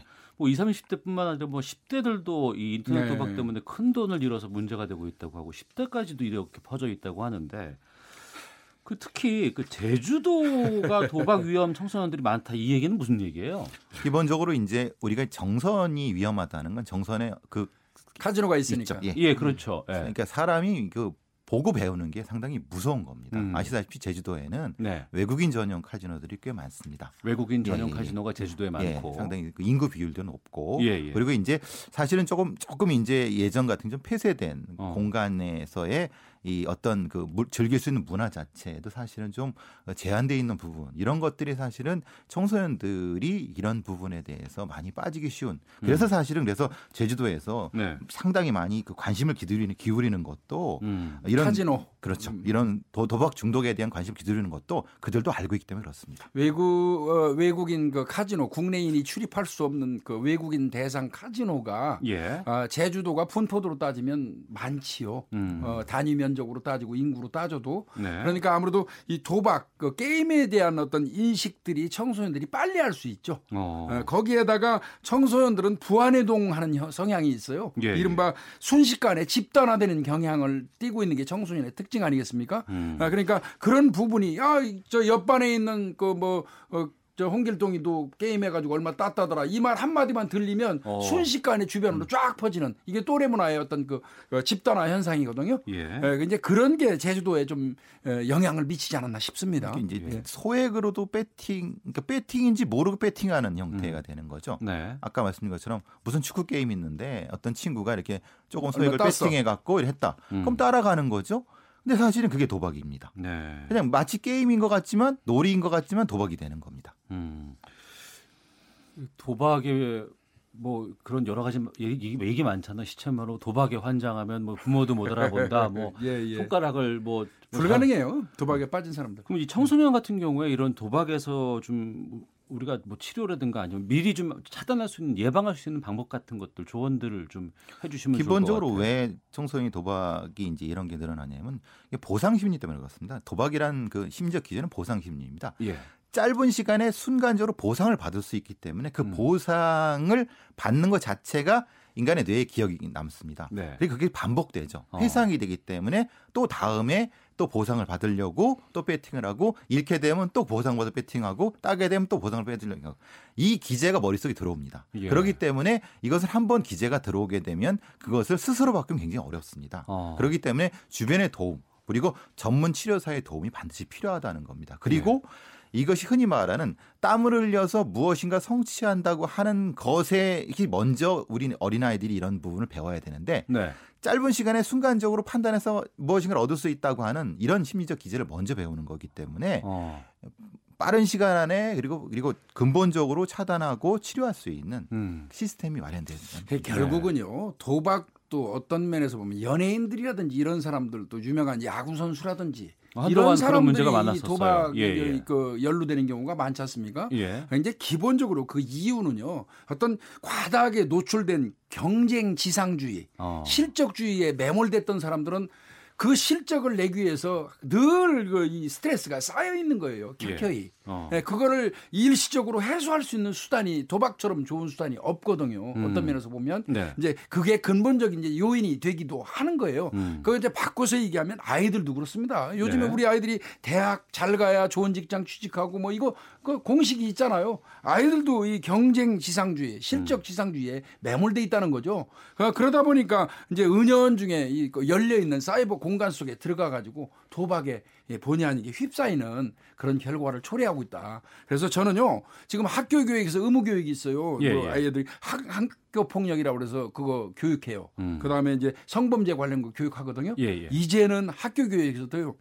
인터넷 도박 교육 어. 이것도 어, 법정 교육으로 의무화시키는 게 필요하다고 생각합니다. 예. 게임 플러스 도박입니다. 음. 그러니까 스마트폰으로도 할 수도 있죠. 그렇죠. 그러니까 아 그럼요. 스마트폰으로 쉽게 배팅을 하는 것인데 그러니까 앵커께서 말씀하신 것처럼 이게 이제 화투가 나오고 카드가 나오면 도박이라고 생각 그게 아니라 네. 게임으로 배팅을 할 수 있는 것이기 때문에 아. 그걸 차단하고 그거 자체가 도박이라는 것을 우리 청소년한테 인식을 시켜줘야 되고 그것을 배우면 안 된다는 것을 교육시키고 치료해야 된다는 것입니다. 알겠습니다. 자, 김복준 한국범죄연구소 연구위원, 배상훈 프로파일러와 함께 아는 경찰 진행하고 있는데요. 어, 인터넷 도박뿐만 아니라 도박 자체가 이제 중독성이 워낙 강해서 이제 끊기 어렵다고 많이들 얘기를 하고 현장에서 도박범들 음, 네. 검거해 보신 경험들이 있으실 것 같아요. 네. 아날로그 범죄자들은 이제 천상 경찰들이 현장에 이른바 이야기하는 속칭 하우스방이라는 데 가가지고 덮쳐서 예. 어, 현장에서 싹 도박금 회수하고 음. 체포해가지고 나오고 이제 이런 경우 많이 있죠. 네. 어, 그러다 보면 이제 거기에서 뭐 이 도박 판을 개장한 사람은 도박 개장죄로 처벌을 해요. 예. 그리고 이제 거기에서 뭐 또 보면은요 입구에서 지키면서 또 이 그 망봐주는 안테나 조직도 있고요. 음. 그 다음에 이제 이른바 꽁지라고 얘기합니다. 네. 이제 뭐 방송에서 비속어가 쓰는데 그들끼리 쓰는 언어니까요. 꽁지는 뭐냐면 그 노름판에서 그 뒷돈을 빌려주는 사람이에요. 어, 그러니까 예, 만약에 예, 예. 10만 원을 내가 빌리면 9만 원만 줘요. 음. 그 즉시 이만 원은 그, 그 공제하고 그리고 얼마나 고율의 그 어떤 사채놀입니까 그게 예. 뭐 그런 사람 또 뭐 바카스 아줌마도 있고요. 어, 바카스 따, 따주고 또 심부름 해주면서 용돈 받아가고 음. 결국은요 도박판을 개장하고 돈을 빌려주고 관리하는 사람들한테 돈이 다 가요. 어. 어, 따봤자 그러니까 거기 들어가서는 예. 내 돈을 다 그냥 네. 주고 오는 수밖에 없는 그렇습니다. 그, 런 뭐, 시스템인 거 아니에요? 예, 그러니까. 한정된 돈에서 매판 골이라는 거를 띄고 나면 음. 결국 판돈은 자꾸 줄어들 수밖에 없고 그 줄어든 판돈을 공급해 주는 사람은 골이고. 그 저 저 이 그 뭐라 그래 꽁지고 그러니까 결국은 그 도박판에 들어간 사람들은 망할 수밖에 없는 구조가 돼 있는 거죠. 기본적으로 도박과 마약이 같은 거는 뭐냐면 시장을 만- 먼저 만듭니다. 시장을 그러니까 염가로. 마약을 공급해 갖고 그 수요자를 확대한 다음에 네. 그래서 비싸게 팔아먹는 것처럼 음. 도박도 마찬가지입니다. 처음에는 조금씩 따게 해주거나 그것에 일종의 극단적인 재미를 느끼게끔 해주는 것이 먼저고 그런 네. 다음에는 이제 중독이 됩니다. 그러니 음. 그 다음에는 자기가 알- 알아서 갔다가 돈을 바치지만은 이건 천년의 진리입니다. 도박에서는 절대 딸 수 없습니다. 네. 우리가 타짜란 영화 보면 아시지 않습니까? 실제로 이 동원되는 여러 가지 방식에서는 일반인들은 절대 딸 수 없는 음. 그런 구조가 있습니다. 이건 거의 뭐 천년의 진리라고 말씀드려도 뭐 부방합니다. 이게 2013년 이전에는 도박 개장죄라는 거는 장소 제공한 사람만 처벌을 했어요. 아 그래요? 예, 그러니까 이른바 하우스판이라는 판을 만들어 준 사람들을 도박 개장죄로 처벌을 했는데 예 예. 사이버 공간에서 도박이 너무 심 하게 이루어지다 보니까 어. 아 이거는 도박 장소를 넘어서서 도박 공간을 제공한 사람도 처벌을 해야 되겠다. 음. 그게 2013년도에 이제 그 이 법이 만들어진 겁니다. 네. 그래서 사이버 공간을 제공한 사람들도 이제는 도박 개장죄로 처벌을 하고 네. 그래서 요즘에 이렇게 많이 이 검거하고 그러는 거예요. 음. 네. 만약에 그 도박 공간이라는 그 요소가 이 형법에 246조인가 247조인가 그럴 겁니다. 예. 그게 도박 공간이라는 개념이 안 들어갔으면 음. 사이버상에서 도박장 개설하는 걸 아무도 처벌 못할 뻔했어요. 네. 서버를 두고 하는 걸 못하게 되- 되는 거죠. 그러니까 도박을 하시는 분들은 이제 그런 거 아니에요. 일말의 희망을 갖고 다 잃는다고 해도 나는 딸 거야라는 그렇죠. 확률 때문에 이제 도전을 하는 것 같은데 특히 그 인터넷 도박 같은 경우에는 확률적으로 절대로 돈을 뗄 수가 없다고 하는데 이게 무슨 말이에요? 왜냐하면 프로그램 조작도 하고 음. 물론 이제 빠찡코 같은 데라든가 이제 카지노에서 이제 당기는 것들 이런 것들은 그 얼마 요뭐 톱니바퀴 조작을 해서 예전에 걸린 적도 있고 그렇지만 네. 프로그램 자체는 어차피 공급해 주는 사람이 조작하기 승률을 70으로 만드느냐 80면 되는 그들 마음입니다. 음. 그렇기 때문에 그거는 에, 절대 딸 수가 없는 거죠. 네. 왜냐하면 그 사람들이 그거 화면을 가- 장악하고 있는데 어떻게 따겠습니까? 어. 아니 그러니까 그거예요. 어, 도박장을 개설해 주는 사람은 일정 부분 여러 사람 도박을 붙여놓고 예, 예. 많이 따른 사람한테 이른바 관리비 고리를 떼지 않습니까? 네네. 그러면 또 그 판이 돌아가면 이쪽 계속 고리는 떨어지는 거 아니겠어요? 그렇겠죠. 그 결국은 고리로 다 나가는 거예요. 어. 우리끼리 도박하면서 따는 족족 그 일정 부분의 고리를 계속 주다 보면 음. 결국 그 돈은 그 운영하는 사람한테 다 가는 거고 네. 우리는 결과적으로 딴 게 없게 되는 거죠. 네. 예. 이게 참 단속하기가 힘든 건 뭐냐면은 이 화면은 한 화면인데 네. 실제로는 이게 분업화돼 있습니다. 왜냐하면 실제로 플레이와 배팅 서버가 분리돼 있고 어. 환전 서버가 분리돼 있습니다. 예, 예. 그러면 하나만 덮쳐서 잡는다 한들 나머지 하나는 저로 다른 나라에 가 있는 겁니다. 어. 이거를 IP를 붙여갖고 여기서 보여주는 것을 하는 컨트롤 센터가 거기를 잡아야 되는데 그건 또 외국에 있는 거죠. 다 외국에 음. 있어요. 그리고 각각을 다 하청을 줘버립니다. 이게 이, 이, 이 조폭들도 분점을 이- 주는 거죠, 이- 분점을. 이- 이게 영악해 갖고 그러니까 이 범죄 수익이 얼마나 큰가 봤더니 최근에 뭐 잡힌 곳은 뭐 8천억 규모의 뭐 이런 그, 매-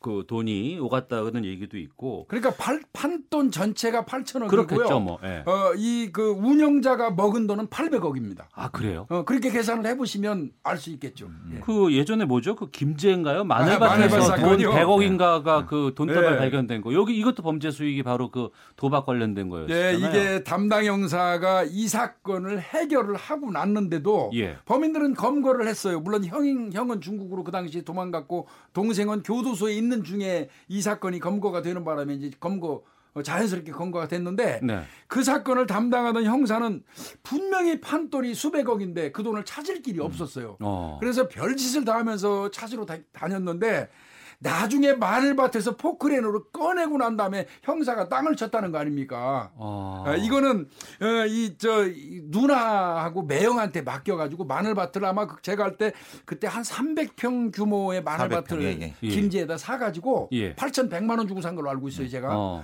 어, 거기에다가 음, 어, 이, 이거 돈을 그 묻었는데 그게 정확하게 110억이에요. 예. 110억인데 5만 원짜리로 22만 장.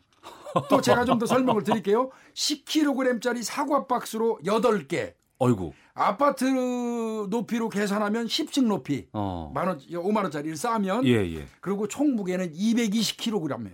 아, 무게가 상당하군요, 그게. 그게 그렇죠. 110억입니다. 뭐 돈다발 몇 개를 그냥 넣는 수준이 아니었군요. 예, 이게. 그런데 이 매형하고 누나가 처남의 부탁을 받고 마늘밭에 일정 부분 이 돈을 심었는데 이게 예. 이를테면 심었다 그러니까 이 산에 묻었는데 예, 예, 묻었는데. 어, 묻었는데 마침 마늘밭에 나무를 옮기는 굴착기 그 운전자가 있었어요 굴착기 음. 예, 예. 기사가 근데 사실 매형하고 누나가 일부 돈을 뺐거든요 어. 그래놓고는 굴착기 기사한테 이 덤태기를 씌운 거죠 예. 그 바람에 굴착기 기사가 신고하지 않았으면 음. 그 마늘밭에서는 아마 돈나무가 계속 자라고 있었을 겁니다. 네. 그렇죠. 앞서서 하우스 무슨 뭐 이런 곳에 가서도 검거를 하셨다고 하는데. 산 속에 있거나 저기 저- 그게 왜 그러냐면은 이게 하우스가 그러니까 예전엔 가정집들이 있는 주택가에 있었는데 뭐 지하 같은 데서 뭐 예, 하거나. 근데 이제 거기는 경찰이 쉽게 접근하고 탐지하기 어려우니까 예. 산에 들어가서 하지. 산에 산 속에 들어가면은 그래서 망 보는 사람이 있는 겁니다. 그 영화 타짜가 거기서 예, 예, 나왔었잖아요. 똑같습니다. 예, 예. 진짜로 그러니까 그래요? 예, 진짜로 이제 보면은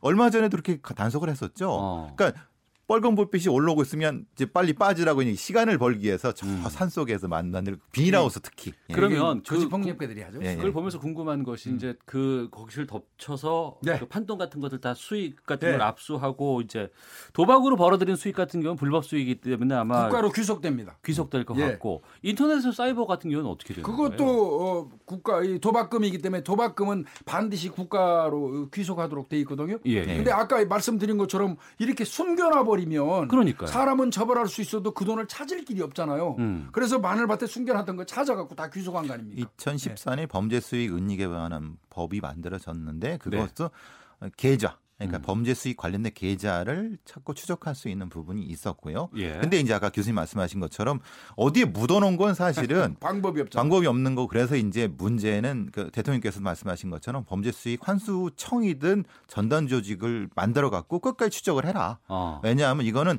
교도소 갔다 나온 거 사람들이 와서 나중에 찾아가는 거면 의미가 없지 않느냐. 그러니까 전담 조직을 통해서 찾아내도록 해라고 하는 거. 그래서 검찰에서도 그렇게 지금 조직을 만들고 추진을 하고 있습니다. 아, 얼마 그래요? 전에도 이 부산에서 이 저 도박판을 운영하던 사람이 서울 청담동 자기네 집에다가 음. 대체로 보면 이제 이 앞으로는 안 그럴 것 같은데요. 네. 화장실 위쪽에 이 천정을 덕트, 이렇게 드러낼 예, 수 예, 있잖아요. 예, 있어요. 주로 예, 그 싸놔요. 있어요. 예. 금괴라든지 돈을. 어. 그래서 이제 에, 요즘에 형사들이 가면 당장에 이제 천정부터 두들겨 보거든요. 음. 무게가 달라요. 네. 돈이 누르고 있는 하중이 있으면 텅텅 소리가 안 나고 퉁퉁 소리가 나거든요. 음. 이제 그 형사들이 이렇게 찌- 찍어본다고 이게 일반적으로 얘기하는데 나무로 쿵쿵 쳐보는 거 이제 아마 앞으로는 그렇게 안 할 것 같아요. 네. 그렇죠. 이게 집안에 넣는 거는 요즘은 안 할 것이고요. 음. 이제 이제 마늘밭이 발견됐으니까 아마 다른 쪽에 네. 이제 뭐 보통 이제 그런데 뭐 제가 들은 얘기는 어디 그 배 밑에 음. 그저 요트 같은 거 밑에다가 넣고 그러면 이제 사실은 쉽게 이동할 수 있잖아요. 그렇게 또 이용하는데 그것도 얘기하면 또 안 하겠네요. 아 근데 분명한 거는요. 돈은 잘 밀봉해 놓지 않으면 전 어, 돈 냄새가 그렇게 고약한지 진짜 처음 알았는데요. 아 돈이 냄새 나. 아, 네, 냄새 돈은 납니다. 정말 어, 우리한테 꼭 필요한 그 어떤 그 뭐 재화가 될지는 모르겠지만 네. 돈처럼 냄새 나는 것도 없더라고요. 음. 아, 정말 그 이 돈 썩는 냄새는요. 네, 옛날에 그 사이비 종교 그 교주가 이 저 장롱에다가 돈을 만 원짜리를 쌓아놨는데 그이 문을 열으니까 네, 예. 욕지기가 날 정도로 그 돈 냄새가 더럽더라고요. 근데 어. 참이 사람이 이 돈에 왜 이렇게 매몰돼 있는지 모르겠어요. 그러니까 돈을 저- 얻을 때 좀 더럽게 얻었기 때문에 그 냄새도 더 그렇게 그럴지도 모르겠습니다. 예, 돈이 하네요. 더럽게 얻은 돈이니까요. 참 예. 돈 냄새 진짜 안 좋습니다. 예.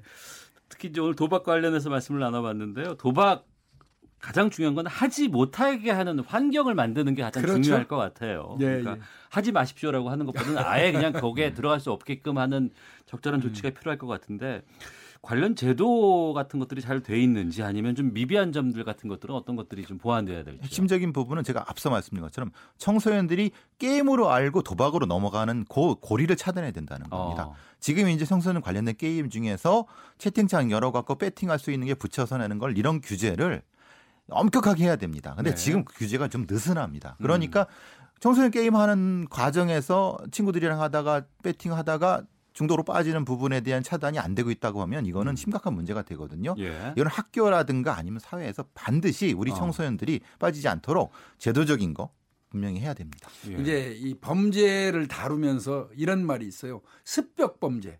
우리가 습관하는데 습벽이라는 말을 쓰지 않습니까? 예. 그 벽이라는 거는 헤어나기가 굉장히 힘들다는 의미를 포함하고 있어요. 음. 이를테면 도박벽, 예. 그다음에 남의 물건을 훔치는 도벽, 음. 그다음에 맨날 뭐 마약 중독에 대한 마약벽.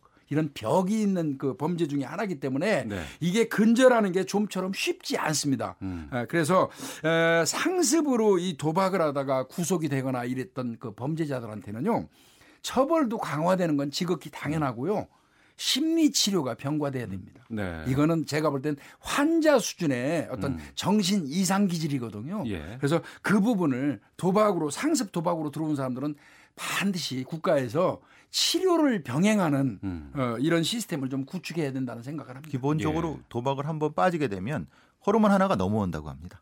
호르몬이. 예, 호르몬이. 파- 예, 도파민이 했기 때문에 그거를 못 잊는다고 합니다. 뇌 어. 자체가 못 잊기 때문에 예. 자기가 뭐 흔히 말하는 옛날 말로 손을 자르고 뭘 한다 하더라도 그건 절대 안 되는 겁니다. 어. 그러니까 그거는 치료가 필요하다. 병이다. 예, 병이라고 치료가 필요합니다. 반드시. 만약에 그러니까 뭐 제 아이가 뭐 중3이라고 했을 경우에 어 우리 아이가 도박에 빠져 있으면 어떡하지? 게임하는 건 봤는데 혹시 이게 도박으로 넘어가는 거 아니야? 뭐 확인해 보면 알 수 있어요? 기본적으로 이제 이, 이 이거 창에서 배팅을 할 수 있는 창이 있는가 어. 이런 거 부분인 겁니다. 게임하고 그 게임 보너스 배팅하는 창은 따로 있거든요. 예, 예. 그 부분이 있는 걸 한 번쯤 확인해 보시는 게 좋습니다. 근데 과다한 용돈을 요구하거나 음. 어, 가끔 친구들한테 지나치게 돈을 빌리는지 여부를 좀볼 필요가 있고요. 네. 그리고 이제 뭐 자식을 의심해서는 안 아, 되지만 그럼요. 예. 항상 그내 지갑 어. 어, 관리 잘해야 됩니다. 그래서, 어, 새 나가는 돈이 있는지 여부도 어, 판, 어, 좀 어, 돈이 비대 갑자기 네. 좀, 아. 어, 이거 내가 어디다 그냥 술 한 잔 먹고 썼나? 어. 뭐 이렇게 인식하면 안 돼요. 그거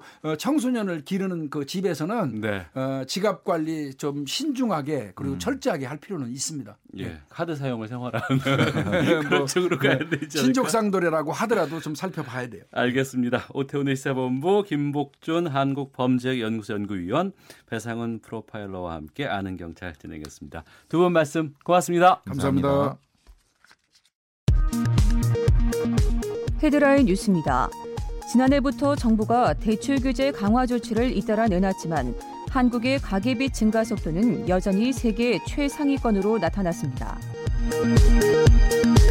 주택을 소유한 미성년자가 2만 명이 넘는 것으로 조사됐습니다.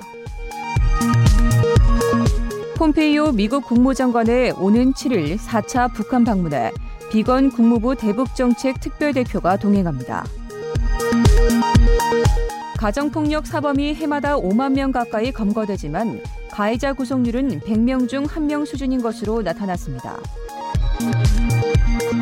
미공개 정보 이용이나 주가 조작 등 주식 불공정 거래로 금융당국에 적발된 사람 4명 가운데 1명은 내부 임직원인 것으로 나타났습니다. 지금까지 헤드라인 뉴스 정한나였습니다. 이어서 기상청의 송소진 씨 연결합니다. 미세먼지와 날씨 정보입니다. 청명한 하늘만큼 공기도 깨끗한 상태입니다. 대기 확산이 원활해서 오늘 전국적으로 미세먼지 농도가 좋음에서 보통 단계를 유지하겠고요. 내일도 청정한 대기 상태가 이어질 전망입니다.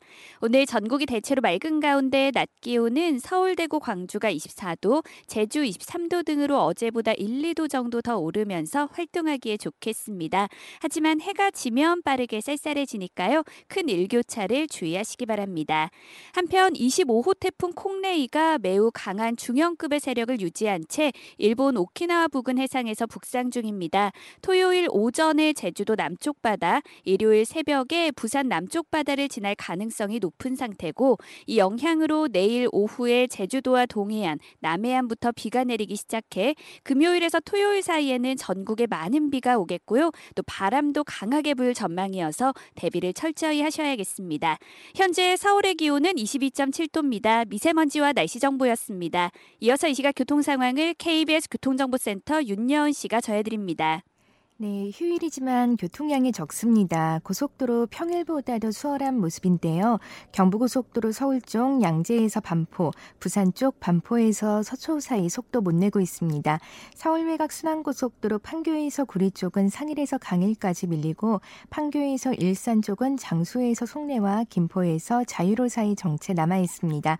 서해안 고속도로 서울 쪽 해미 부근 갓길에서 승용차 사고 처리 중이고요. 이후로는 화성 휴게소 부근 1차로 도로에서 장애물을 처리하고 있어 주의가 필요해 보입니다. 정체는 금천 일대 양방향에서만 살펴지고 있습니다. 천안운산 고속도로 천안 쪽 작업 여파로 남풍생 나다, 남풍새 나들목 일대 정체고요. 서울 시내 중에서는 강변북로 일산 쪽입니다. 마포대교에서 난지나들목까지 속도 떨어져 있고 서부간선도로 성산대교 쪽은 고척교부터 밀립니다. KBS 교통정보센터였습니다.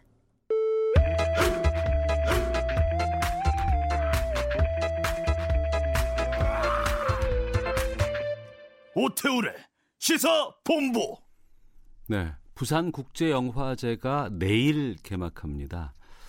아, 그동안 조금 불미스러운 일들이 있었고 영화 관계자들의 집단 보이콧 사태도 있었고요.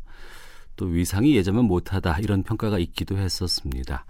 올해 영화제 분위기는 어떤지 전양준 집행위원장 연결해서 말씀 들어보겠습니다. 안녕하십니까? 네, 안녕하십니까? 예, 내일 개막이라 상당히 많이 바쁘실 것 같은데요. 어, 올해로 몇 번째를 지금 맡고 있죠? 부산국제영화제는 1996년도에 창설됐고요. 예. 올해로 23번째 회를 맡습니다. 제23회 부산국제영화제를 위해 79개 국가에서 324편의 영화를 초청했고요. 예. 이 중에서 세계 최초로 상영되는 영화가 장편 영화 기준으로 85편입니다. 어. 부산국제영화제와 함께 아시아 필름 마켓, 아시아 프로젝트 마켓, 그리고 아시아의 젊은 영화인들을 양성하는 교육기관 아시아 필름 아카데미가 같은 기간에 열립니다. 예. 올해 개막작은 어떤 작품이에요? 예, 올해 개막작은 윤재호 감독의 장편 데뷔작 Beautiful Days입니다. 아, 우리 영화가 개막작으로 선정됐군요. 네네. 예. 그 2014년이었습니다. 영화 다이빙벨 상영 때문에 여러 가지 이 영화제 외압이 있었던 것도 드러났고요. 또 이 때문에 보이콧 선언하는 영화인들도 있었었습니다. 올해 영화제는 지금 어떤지 상황부터 좀 말씀해 주시겠습니까? 네, 지난 5월 말까지 한국영화감독조합 등 세계 영화인 단체가 부산국제영화제에 대한 보이콧 조처를 어, 유지하고 있었지만 오고돈 부산시장께서 당선 직후에 영화인들에게 사과를 하면서 원인 무효 상황이 됐고 자연스럽게 보이콧이 철회됐습니다. 이로써 부산국제영화제의 정상화를 가로막았던 모든 걸림돌이 제거됐습니다. 네. 지난 정권에서의 블랙리스트 사태 등으로 인해서 우리 문학의 전반이 상당히 많이 위축되었던 것이 사실입니다. 어, 전 집행위원장께서도 영화제 바깥에 계셨던 걸로 제가 알고 있는데요. 그동안 안타까움도 많이 있었을 것 같은데 어떠신지요? 어, 1년 3개월 동안 영화제를 떠나 있었는데요. 예.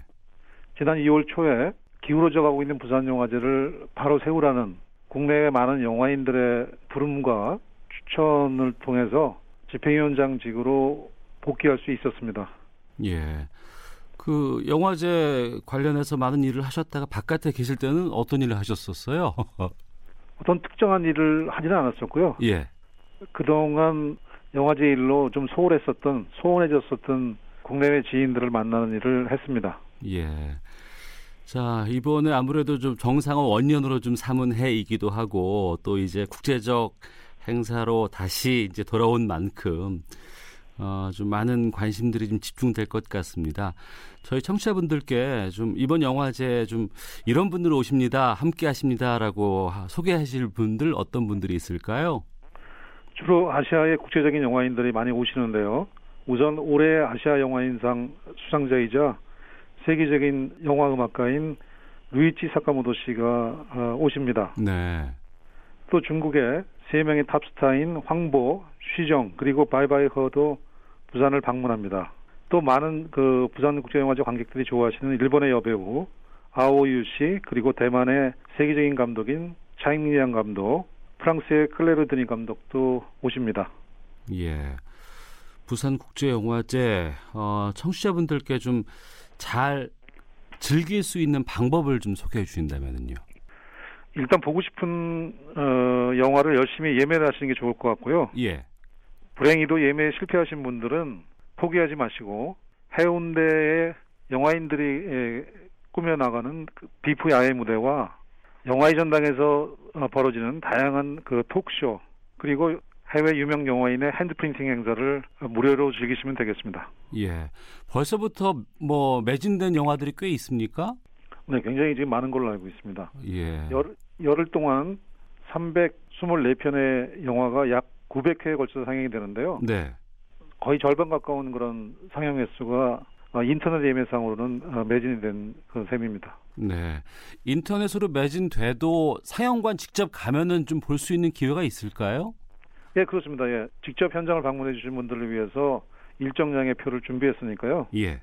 상영장으로 오시면 되겠습니다. 예. 어, 행사가 뭐 앞서 말씀해 주신 것처럼 뭐 해운대에서도 열리고 서면 쪽에서도 있는 것으로 알고 있고요. 네네. 뭐 야외 무대 인사라든가 뭐 hand printing 행사라든가 이런 행사들의 좀 구체적인 정보들은 저희가 어디서 구할 수가 있습니까? 부산국제영화제의 홈페이지를 참고하시면 되고요. 예. 행사장 곳곳에 안내문이 게재되어 있으니까 잘 읽어보시면 되고 또 특히 영화제 변의 곳곳에서 만날 수 있는 부산국제영화제 자원활동가들의 어떤 친절한 안내를 받으실 수 있습니다. 네. 어, 부산 국제 영화제뿐만 아니라 우리 영화계가 좀 많은 발전을 좀 했으면 좋겠다는 생각이 좀 듭니다. 올해 영화계는 어떻게 평가를 하실지도 궁금하고요. 잘못된 점이나 부족한 점들은 어떻게 보완해야 된다고 보시는지요? 예, 뭐 올해는 물론이고 지난 5년 동안 국내 영화계의 어떤 경향을 살펴보면 일반적으로 영화 제작 편수가 많을 때 좋은 영화의 수도 많아지기 마련인데 네. 최근 우리 영화의 경우를 보면 꼭 그렇지도 않은 것 같습니다. 해마다 250여 편에서 많으면 300여 편까지 장편 영화가 만들어지고 있지만 음. 예술 영화의 수와 질은 매년 나, 낮아지고 있는 그런 형국이고 특히 해외 국제 영화제에서의 어떤 성과는 저조한 편입니다. 예. 영화계 오랫동안 몸담아 오신 분으로 알고 있습니다. 좀 이런 전반적인 면도 좀 여쭤보고 싶은데요. 그 요즘 우리 영화 시나리오는 어떻게 평가하실지 좀 궁금하고요. 우리가 좀 영화 산업이 오랫동안 지속되면서 좀 스토리 고갈 같은 것들이 좀 일어난 게 아닐까 싶기도 하고 어, 소재라든가 뭐 참신한 접근보다는 좀 천편일률적인 이야기들이 조금씩 다른 방식으로 포장만 바꿔서 소비된다는 느낌도 들거든요. 어떻게 보십니까? 주류 상업 영화나 예술 영화도 마찬가지겠습니다만은 가장 우선시돼야 되는 것이 시나리오인데 최근 제작되는 제작비가 많은 그런 영화들의 경우 스타 캐스팅을 가장 앞세우는 그런 경향이 있습니다. 그러다 보니까 어, 시나리오상으로 미비된 완벽하지 못한 그런 작품들을 갖다가 관객들에게 선보이고 그것이 어떤 흥행 실패로 이어지는 손익분기점을 맞추는 맞추지 못하는 그런 결과로 귀결되고 있는데요. 가장 기본으로 예. 돌아가는 시나리오를 가장 중시하는 그런 제작 방식이 우선돼야 될 것 같습니다. 네. 그리고 전 개인적으로 그 스타 위주의 이제 영화들이 나오게 되면 뭐 상영관에 거의 뭐 도배하다시피 모든 영화가 쫙 깔려버리고 그 외에 좀 색다른 시각을 전달하는 작품 같은 경우에는 뭐 아침 시간대 아니면 밤 늦은 시간대 이렇게만 상영하는 것들 좀 많이 봐왔거든요.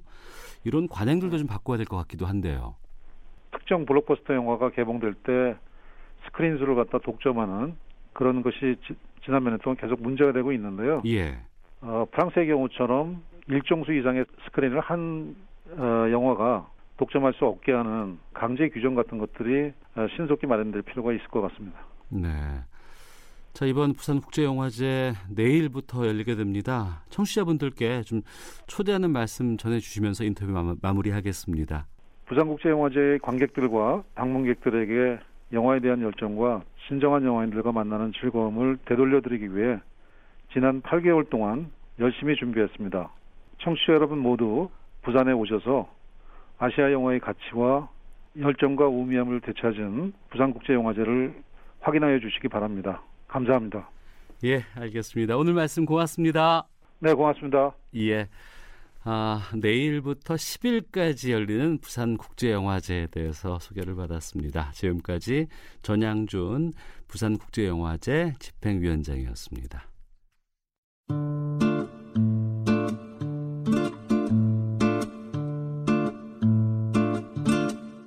오태훈의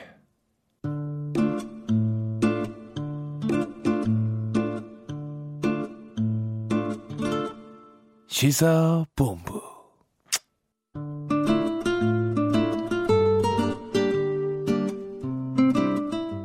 네, 일부 방금 뉴스에서도 소개를 해드렸습니다만 이낙연 국무총리가 사회 공적 민주주의 교란범이라는 표현을 사용하면서 가짜 뉴스 발본색원하고 어, 이거 잡아야 되겠다 이런 얘기를 했었죠. SNS라든가 1인 미디어 이용자가 늘면서 가짜 뉴스의 폐해도 커지고 있는 건 부인할 수 없습니다. 헌데 또 일부에서는 가짜 뉴스를 사회에 해악을 끼치는 규제의 대상으로 봐야 한다. 또 한쪽에서는 이렇게 되다가 표현의 자유 영역으로 좀 이게 표현의 자유 억압이 되는 건 아닌가 뭐 이렇게 뭐 주장이 엇갈리고 있는 것도 사실입니다. 오늘 김성환의 뉴스 소다에서 가짜 뉴스 실태와 대책에 대해 알아보겠습니다. 시사평론가 김성환 씨 자리하셨습니다. 어서 오십시오. 네, 안녕하세요. 예. 어, 이낙연 국무총리가 직접 가짜 뉴스에 대해서 칼을 빼들었어요. 예, 맞습니다. 어제 국무회의를 주재하면서 한 발언인데요. 네. 가짜 뉴스를 더 이상 묵과할 수 없다. 음. 예, 가짜 뉴스에 대해서 이러면서 전쟁을 사실은 선포했습니다. 네. 이 방송통신위원회, 과학기술정보통신부, 뭐 검찰, 경찰 이렇게 해서 범정부 차원의 대책을 마련하라 이렇게 지시까지 했는데요. 어, 아주 지시 내용이 좀 구체적이에요. 상세적이고 그만큼 의지가 강하다 이렇게 볼 수 있는데요. 처벌 대상을 악의적 의도로 가짜 뉴스를 만든 사람, 네. 계획적 조직적으로 가짜 뉴스를 유포하는 사람 음. 이렇게 콕 집어서 얘기를 했고요. 어, 가짜 뉴스를 발견한 즉시 수사를 요청하고 검- 경찰하고 검찰은 가짜 뉴스 관련 공동 대응 체제를 구축하라. 네. 이렇게 구체적인 대응 방안까지 지시를 했습니다. 어. 그 이낙연 총리가 본인 스스로가 가짜 뉴스에 피해를 또 입었었잖아요, 얼마 전에. 글쎄요, 이게 어느 정도 영향을 미쳤는지는 모르겠지만 실제로 피해를 입은 사례이기도 합니다. 네. 어, 지난달 26일이었었죠. 이 총리가 베트남을 방문한 적이 있거든요.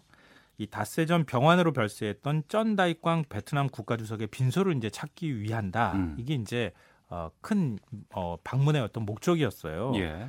근데 베트남 방문하면 뭐 그것만 하는 게 아니라 여러 외교 일정이 있잖아요. 그 중에 하나가 베트남 국부로 추앙받고 있는 호찌민 전 주석이 생전에 살던 집을 방문하는 거였어요. 예. 근데 보통 이런 경우에 방명록을 쓰잖아요. 그렇죠. 그 네. 방명록에다가 주성님의 삶 앞에서 한없이 작아지고 부끄러워집니다. 이렇게 음. 이제 썼습니다. 예. 또 얼마 뒤에 가짜 뉴스가 돌기 시작한 거예요. 음.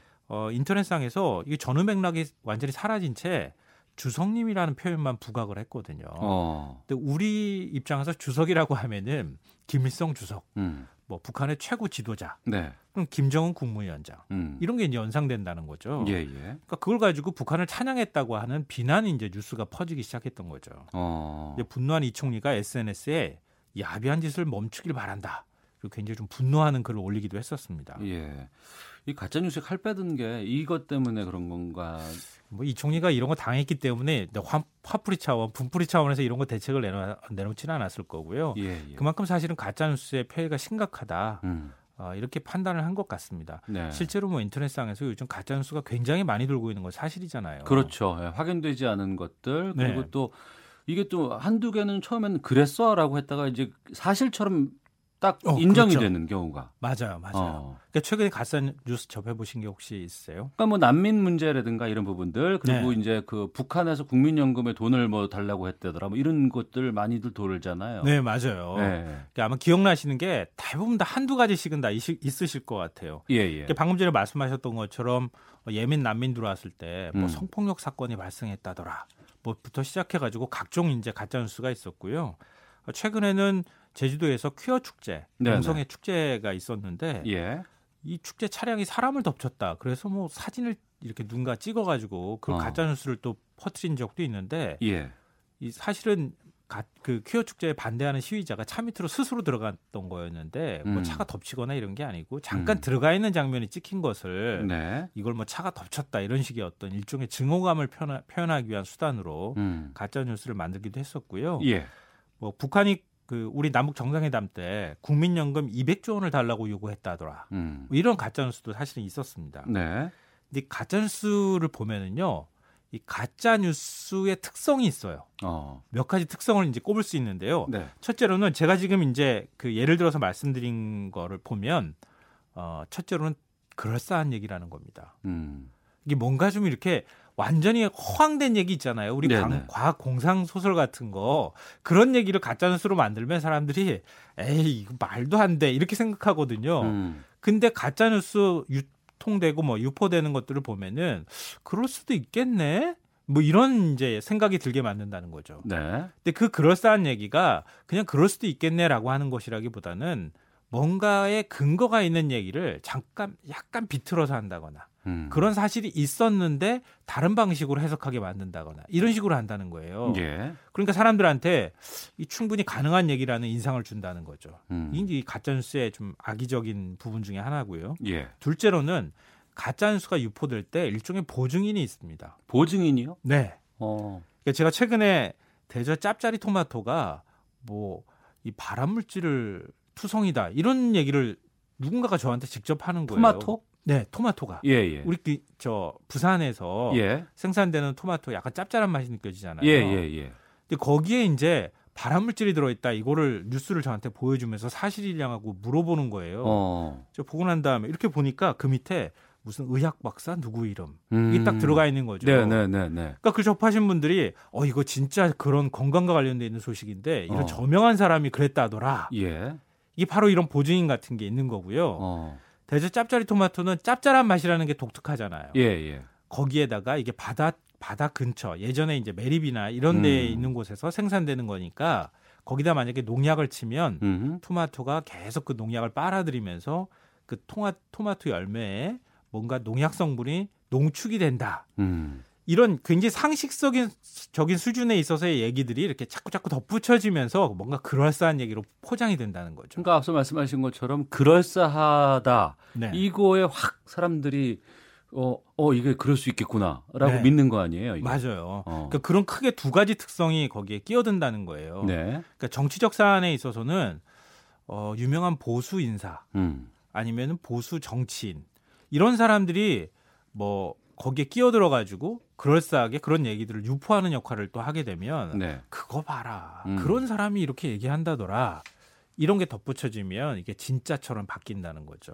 거기다가 내가 듣고 싶은 이야기 그렇죠. 이런 얘기들이 예. 나왔을 때 더 신빙성을 믿 게 되잖아요, 사람들이. 맞아요. 어. 그러니까 특히 정치적 사안에서 그런 거죠. 예, 예. 누군가가 미워요. 특정 음. 정치 세력이 너무 얄미워. 예, 예. 나는 거기에 대해서 정치적 신념이 달라. 음. 그러면 그쪽과 관련돼 있는 얘기에 대해서 나쁜 소식이 들어오면은 네. 귀가 설깃해지는 거죠. 어. 우리 이제 언론학에서 그런 얘기들을 많이 하거든요. 네. 이 대인 커뮤니케이션이 그래서 굉장히 중요하다고. 음. 그러니까 나와 아주 친한 사람이 얘기해 주는 거는 아무리 언론에서 많은 얘기를 사실이라고 하더라도 네. 친한 사람 얘기가 더 설득력 있게 들리는 거죠. 음. 그러니까 그런 이제 특성들을 갖고 있어요. 그래서 보통 이제 어, 이 SNS로 유포가 될 때도 아는 사람들끼리 쫙 그게 이제 돌아가는 현상들이 나타나고요. 네. 그거 할 때 빨리 이거 급하니까 알려주세요. 이런 음. 식의 어떤 그 메시지가 담겨 있어요, 같이. 근데 가짜 뉴스라고 우리가 지금 용어를 이제 쓰고 있지만 네. 이전에 보면은 전통적인 소문 네. 그리고 뭐 어 우리가 기존 언론들이 잘못하는 나중에 드러난 오보 음, 네. 이런 부분을 다 있잖아요. 예. 그 어디까지가 가짜 뉴스고 그 차이는 뭘까도 궁금한데요. 이게 예전에는 그냥 오보라고 얘기하거나 이거 거짓말이라고 얘기했지 가짜 뉴스라는 말은 없었거든요. 예, 예. 이게 근래 최근 몇 년 사이에 생- 등장한 용어입니다. 사실은 네. 페이크 뉴스라고도 이제 얘기하는데요. 원래 가짜 뉴스라고 하는 개념으로 그 따지자면 뭐 하다못해 삼국시대 백제 무왕이 음. 선화공주 얻으려고 예, 예. 뭐 서동료를 퍼뜨렸다. 이것도 사실 가짜 뉴스거든요. 그렇죠. 아 그러네요. 예, 예. 예, 예. 그러니까 그런 것처럼 사람들 간에 직장인들 사이에 누구 그 우리 좀 얄미운 간부들 높은 분들 뒷담화하거나 음. 이것도 사실은 가짜 뉴스에 해당될 수 있는 얘기들도 많이 있거든요. 네. 근데 확장하자면 그런데 음. 어, 좀 최근에 정리된 개념으로 설명을 드리면 예. 어떤 한 사람이 혼자서 내가 아, 뉴스를 만들고 싶다고 해서 뉴스가 만들어지는 건 아니잖아요. 예. 그리고 그냥 만든다고 우연히 한 말이 음. 그게 소문은 될 수 있지만 가짜 뉴스가 되긴 좀 어려워요. 예, 예. 그러니까 가짜 뉴스는 굉장히 조직적인 힘, 음. 특정한 의도가 필요하고요. 네. 여러 사람이라고 하는 세력이 또 필요해요. 음. 그래서 최근에 언론학계에서 정리된 개념으로 말씀드리면 의도적으로 언론 보도 형식을 갖춘 거짓 정보, 음. 특히 특정 세력의 악의적인 거짓말이라고 하는 의도가 포함됐을 때, 어. 그걸 이제 가짜 뉴스라고 보통 개념 정리를 합니다. 예. 근데 가짜 뉴스가 예전에는 좀 우리 SNS를 타고 이제 많이 확산이 됐잖아요. 예, 예. 근데 최근에는 이 양상이 좀 달라졌어요. 어. 뭐 1인 미디어가 활성화되면서 유튜브가 굉장히 많이 요즘에 활성화됐거든요. 그렇죠. 특히 20대 같은 경우도 유튜브 많이 보기 때문에 음. 어, 특히 유튜브를 통해서 요즘에 가짜 뉴스가 많이 확산이 되고 있는 상황입니다. 예.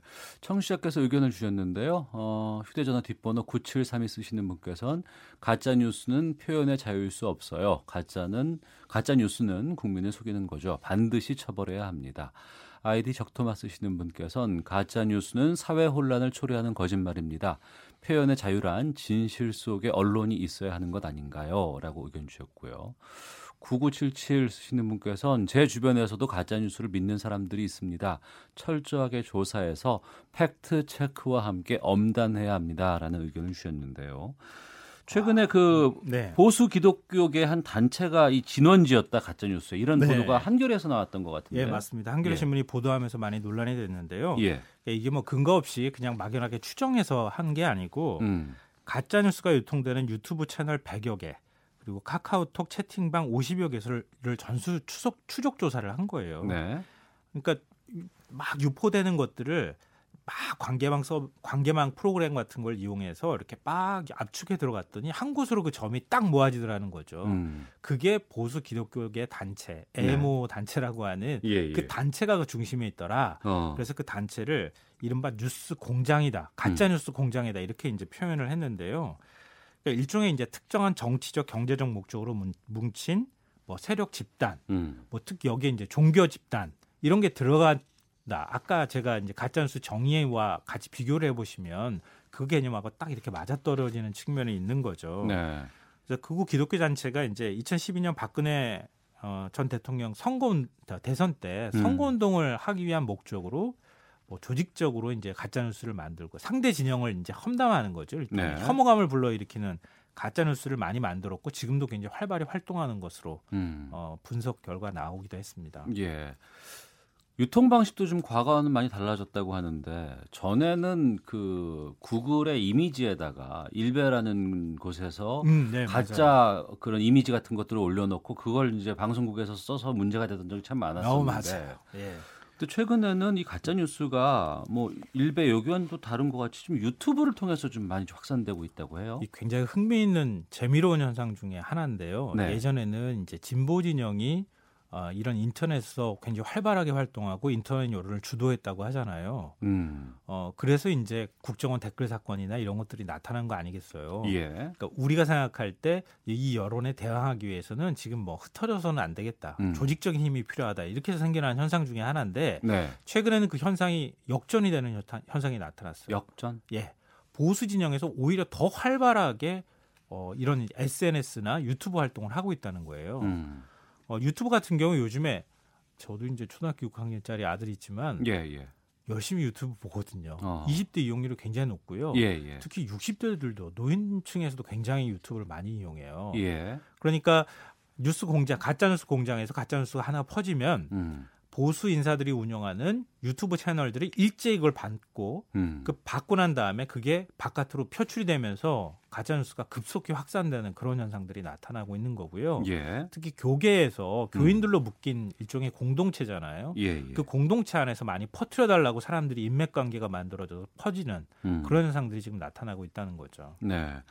가짜 뉴스 폐해가 심각하다는 것, 뭐 많은 분들이 다 모두 동의를 하는 부분인 것 같기는 합니다. 그런데 이제 문제는 어떻게 규제를 하느냐 이 부분인 것 같은데.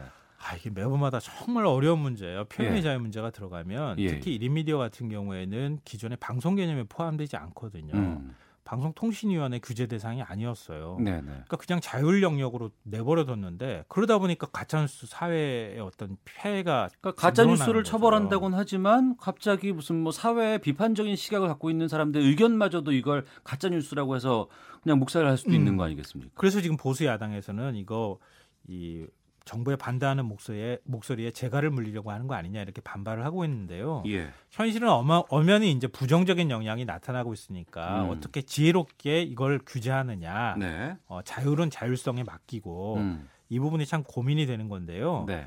어, 현재도 이제 그 뭐 형법상, 민법상 명예훼손죄 같은 게 있고요. 음. 정보통신망법상 처벌할 수 있는 규정들도 있습니다. 네. 근데 이거는 너무 이제 속 확산 속도가 빠른 1인 미디어나 이런 것들에 비해서 가짜 뉴스에 비해서 규제가 좀 약하다는 거죠. 예.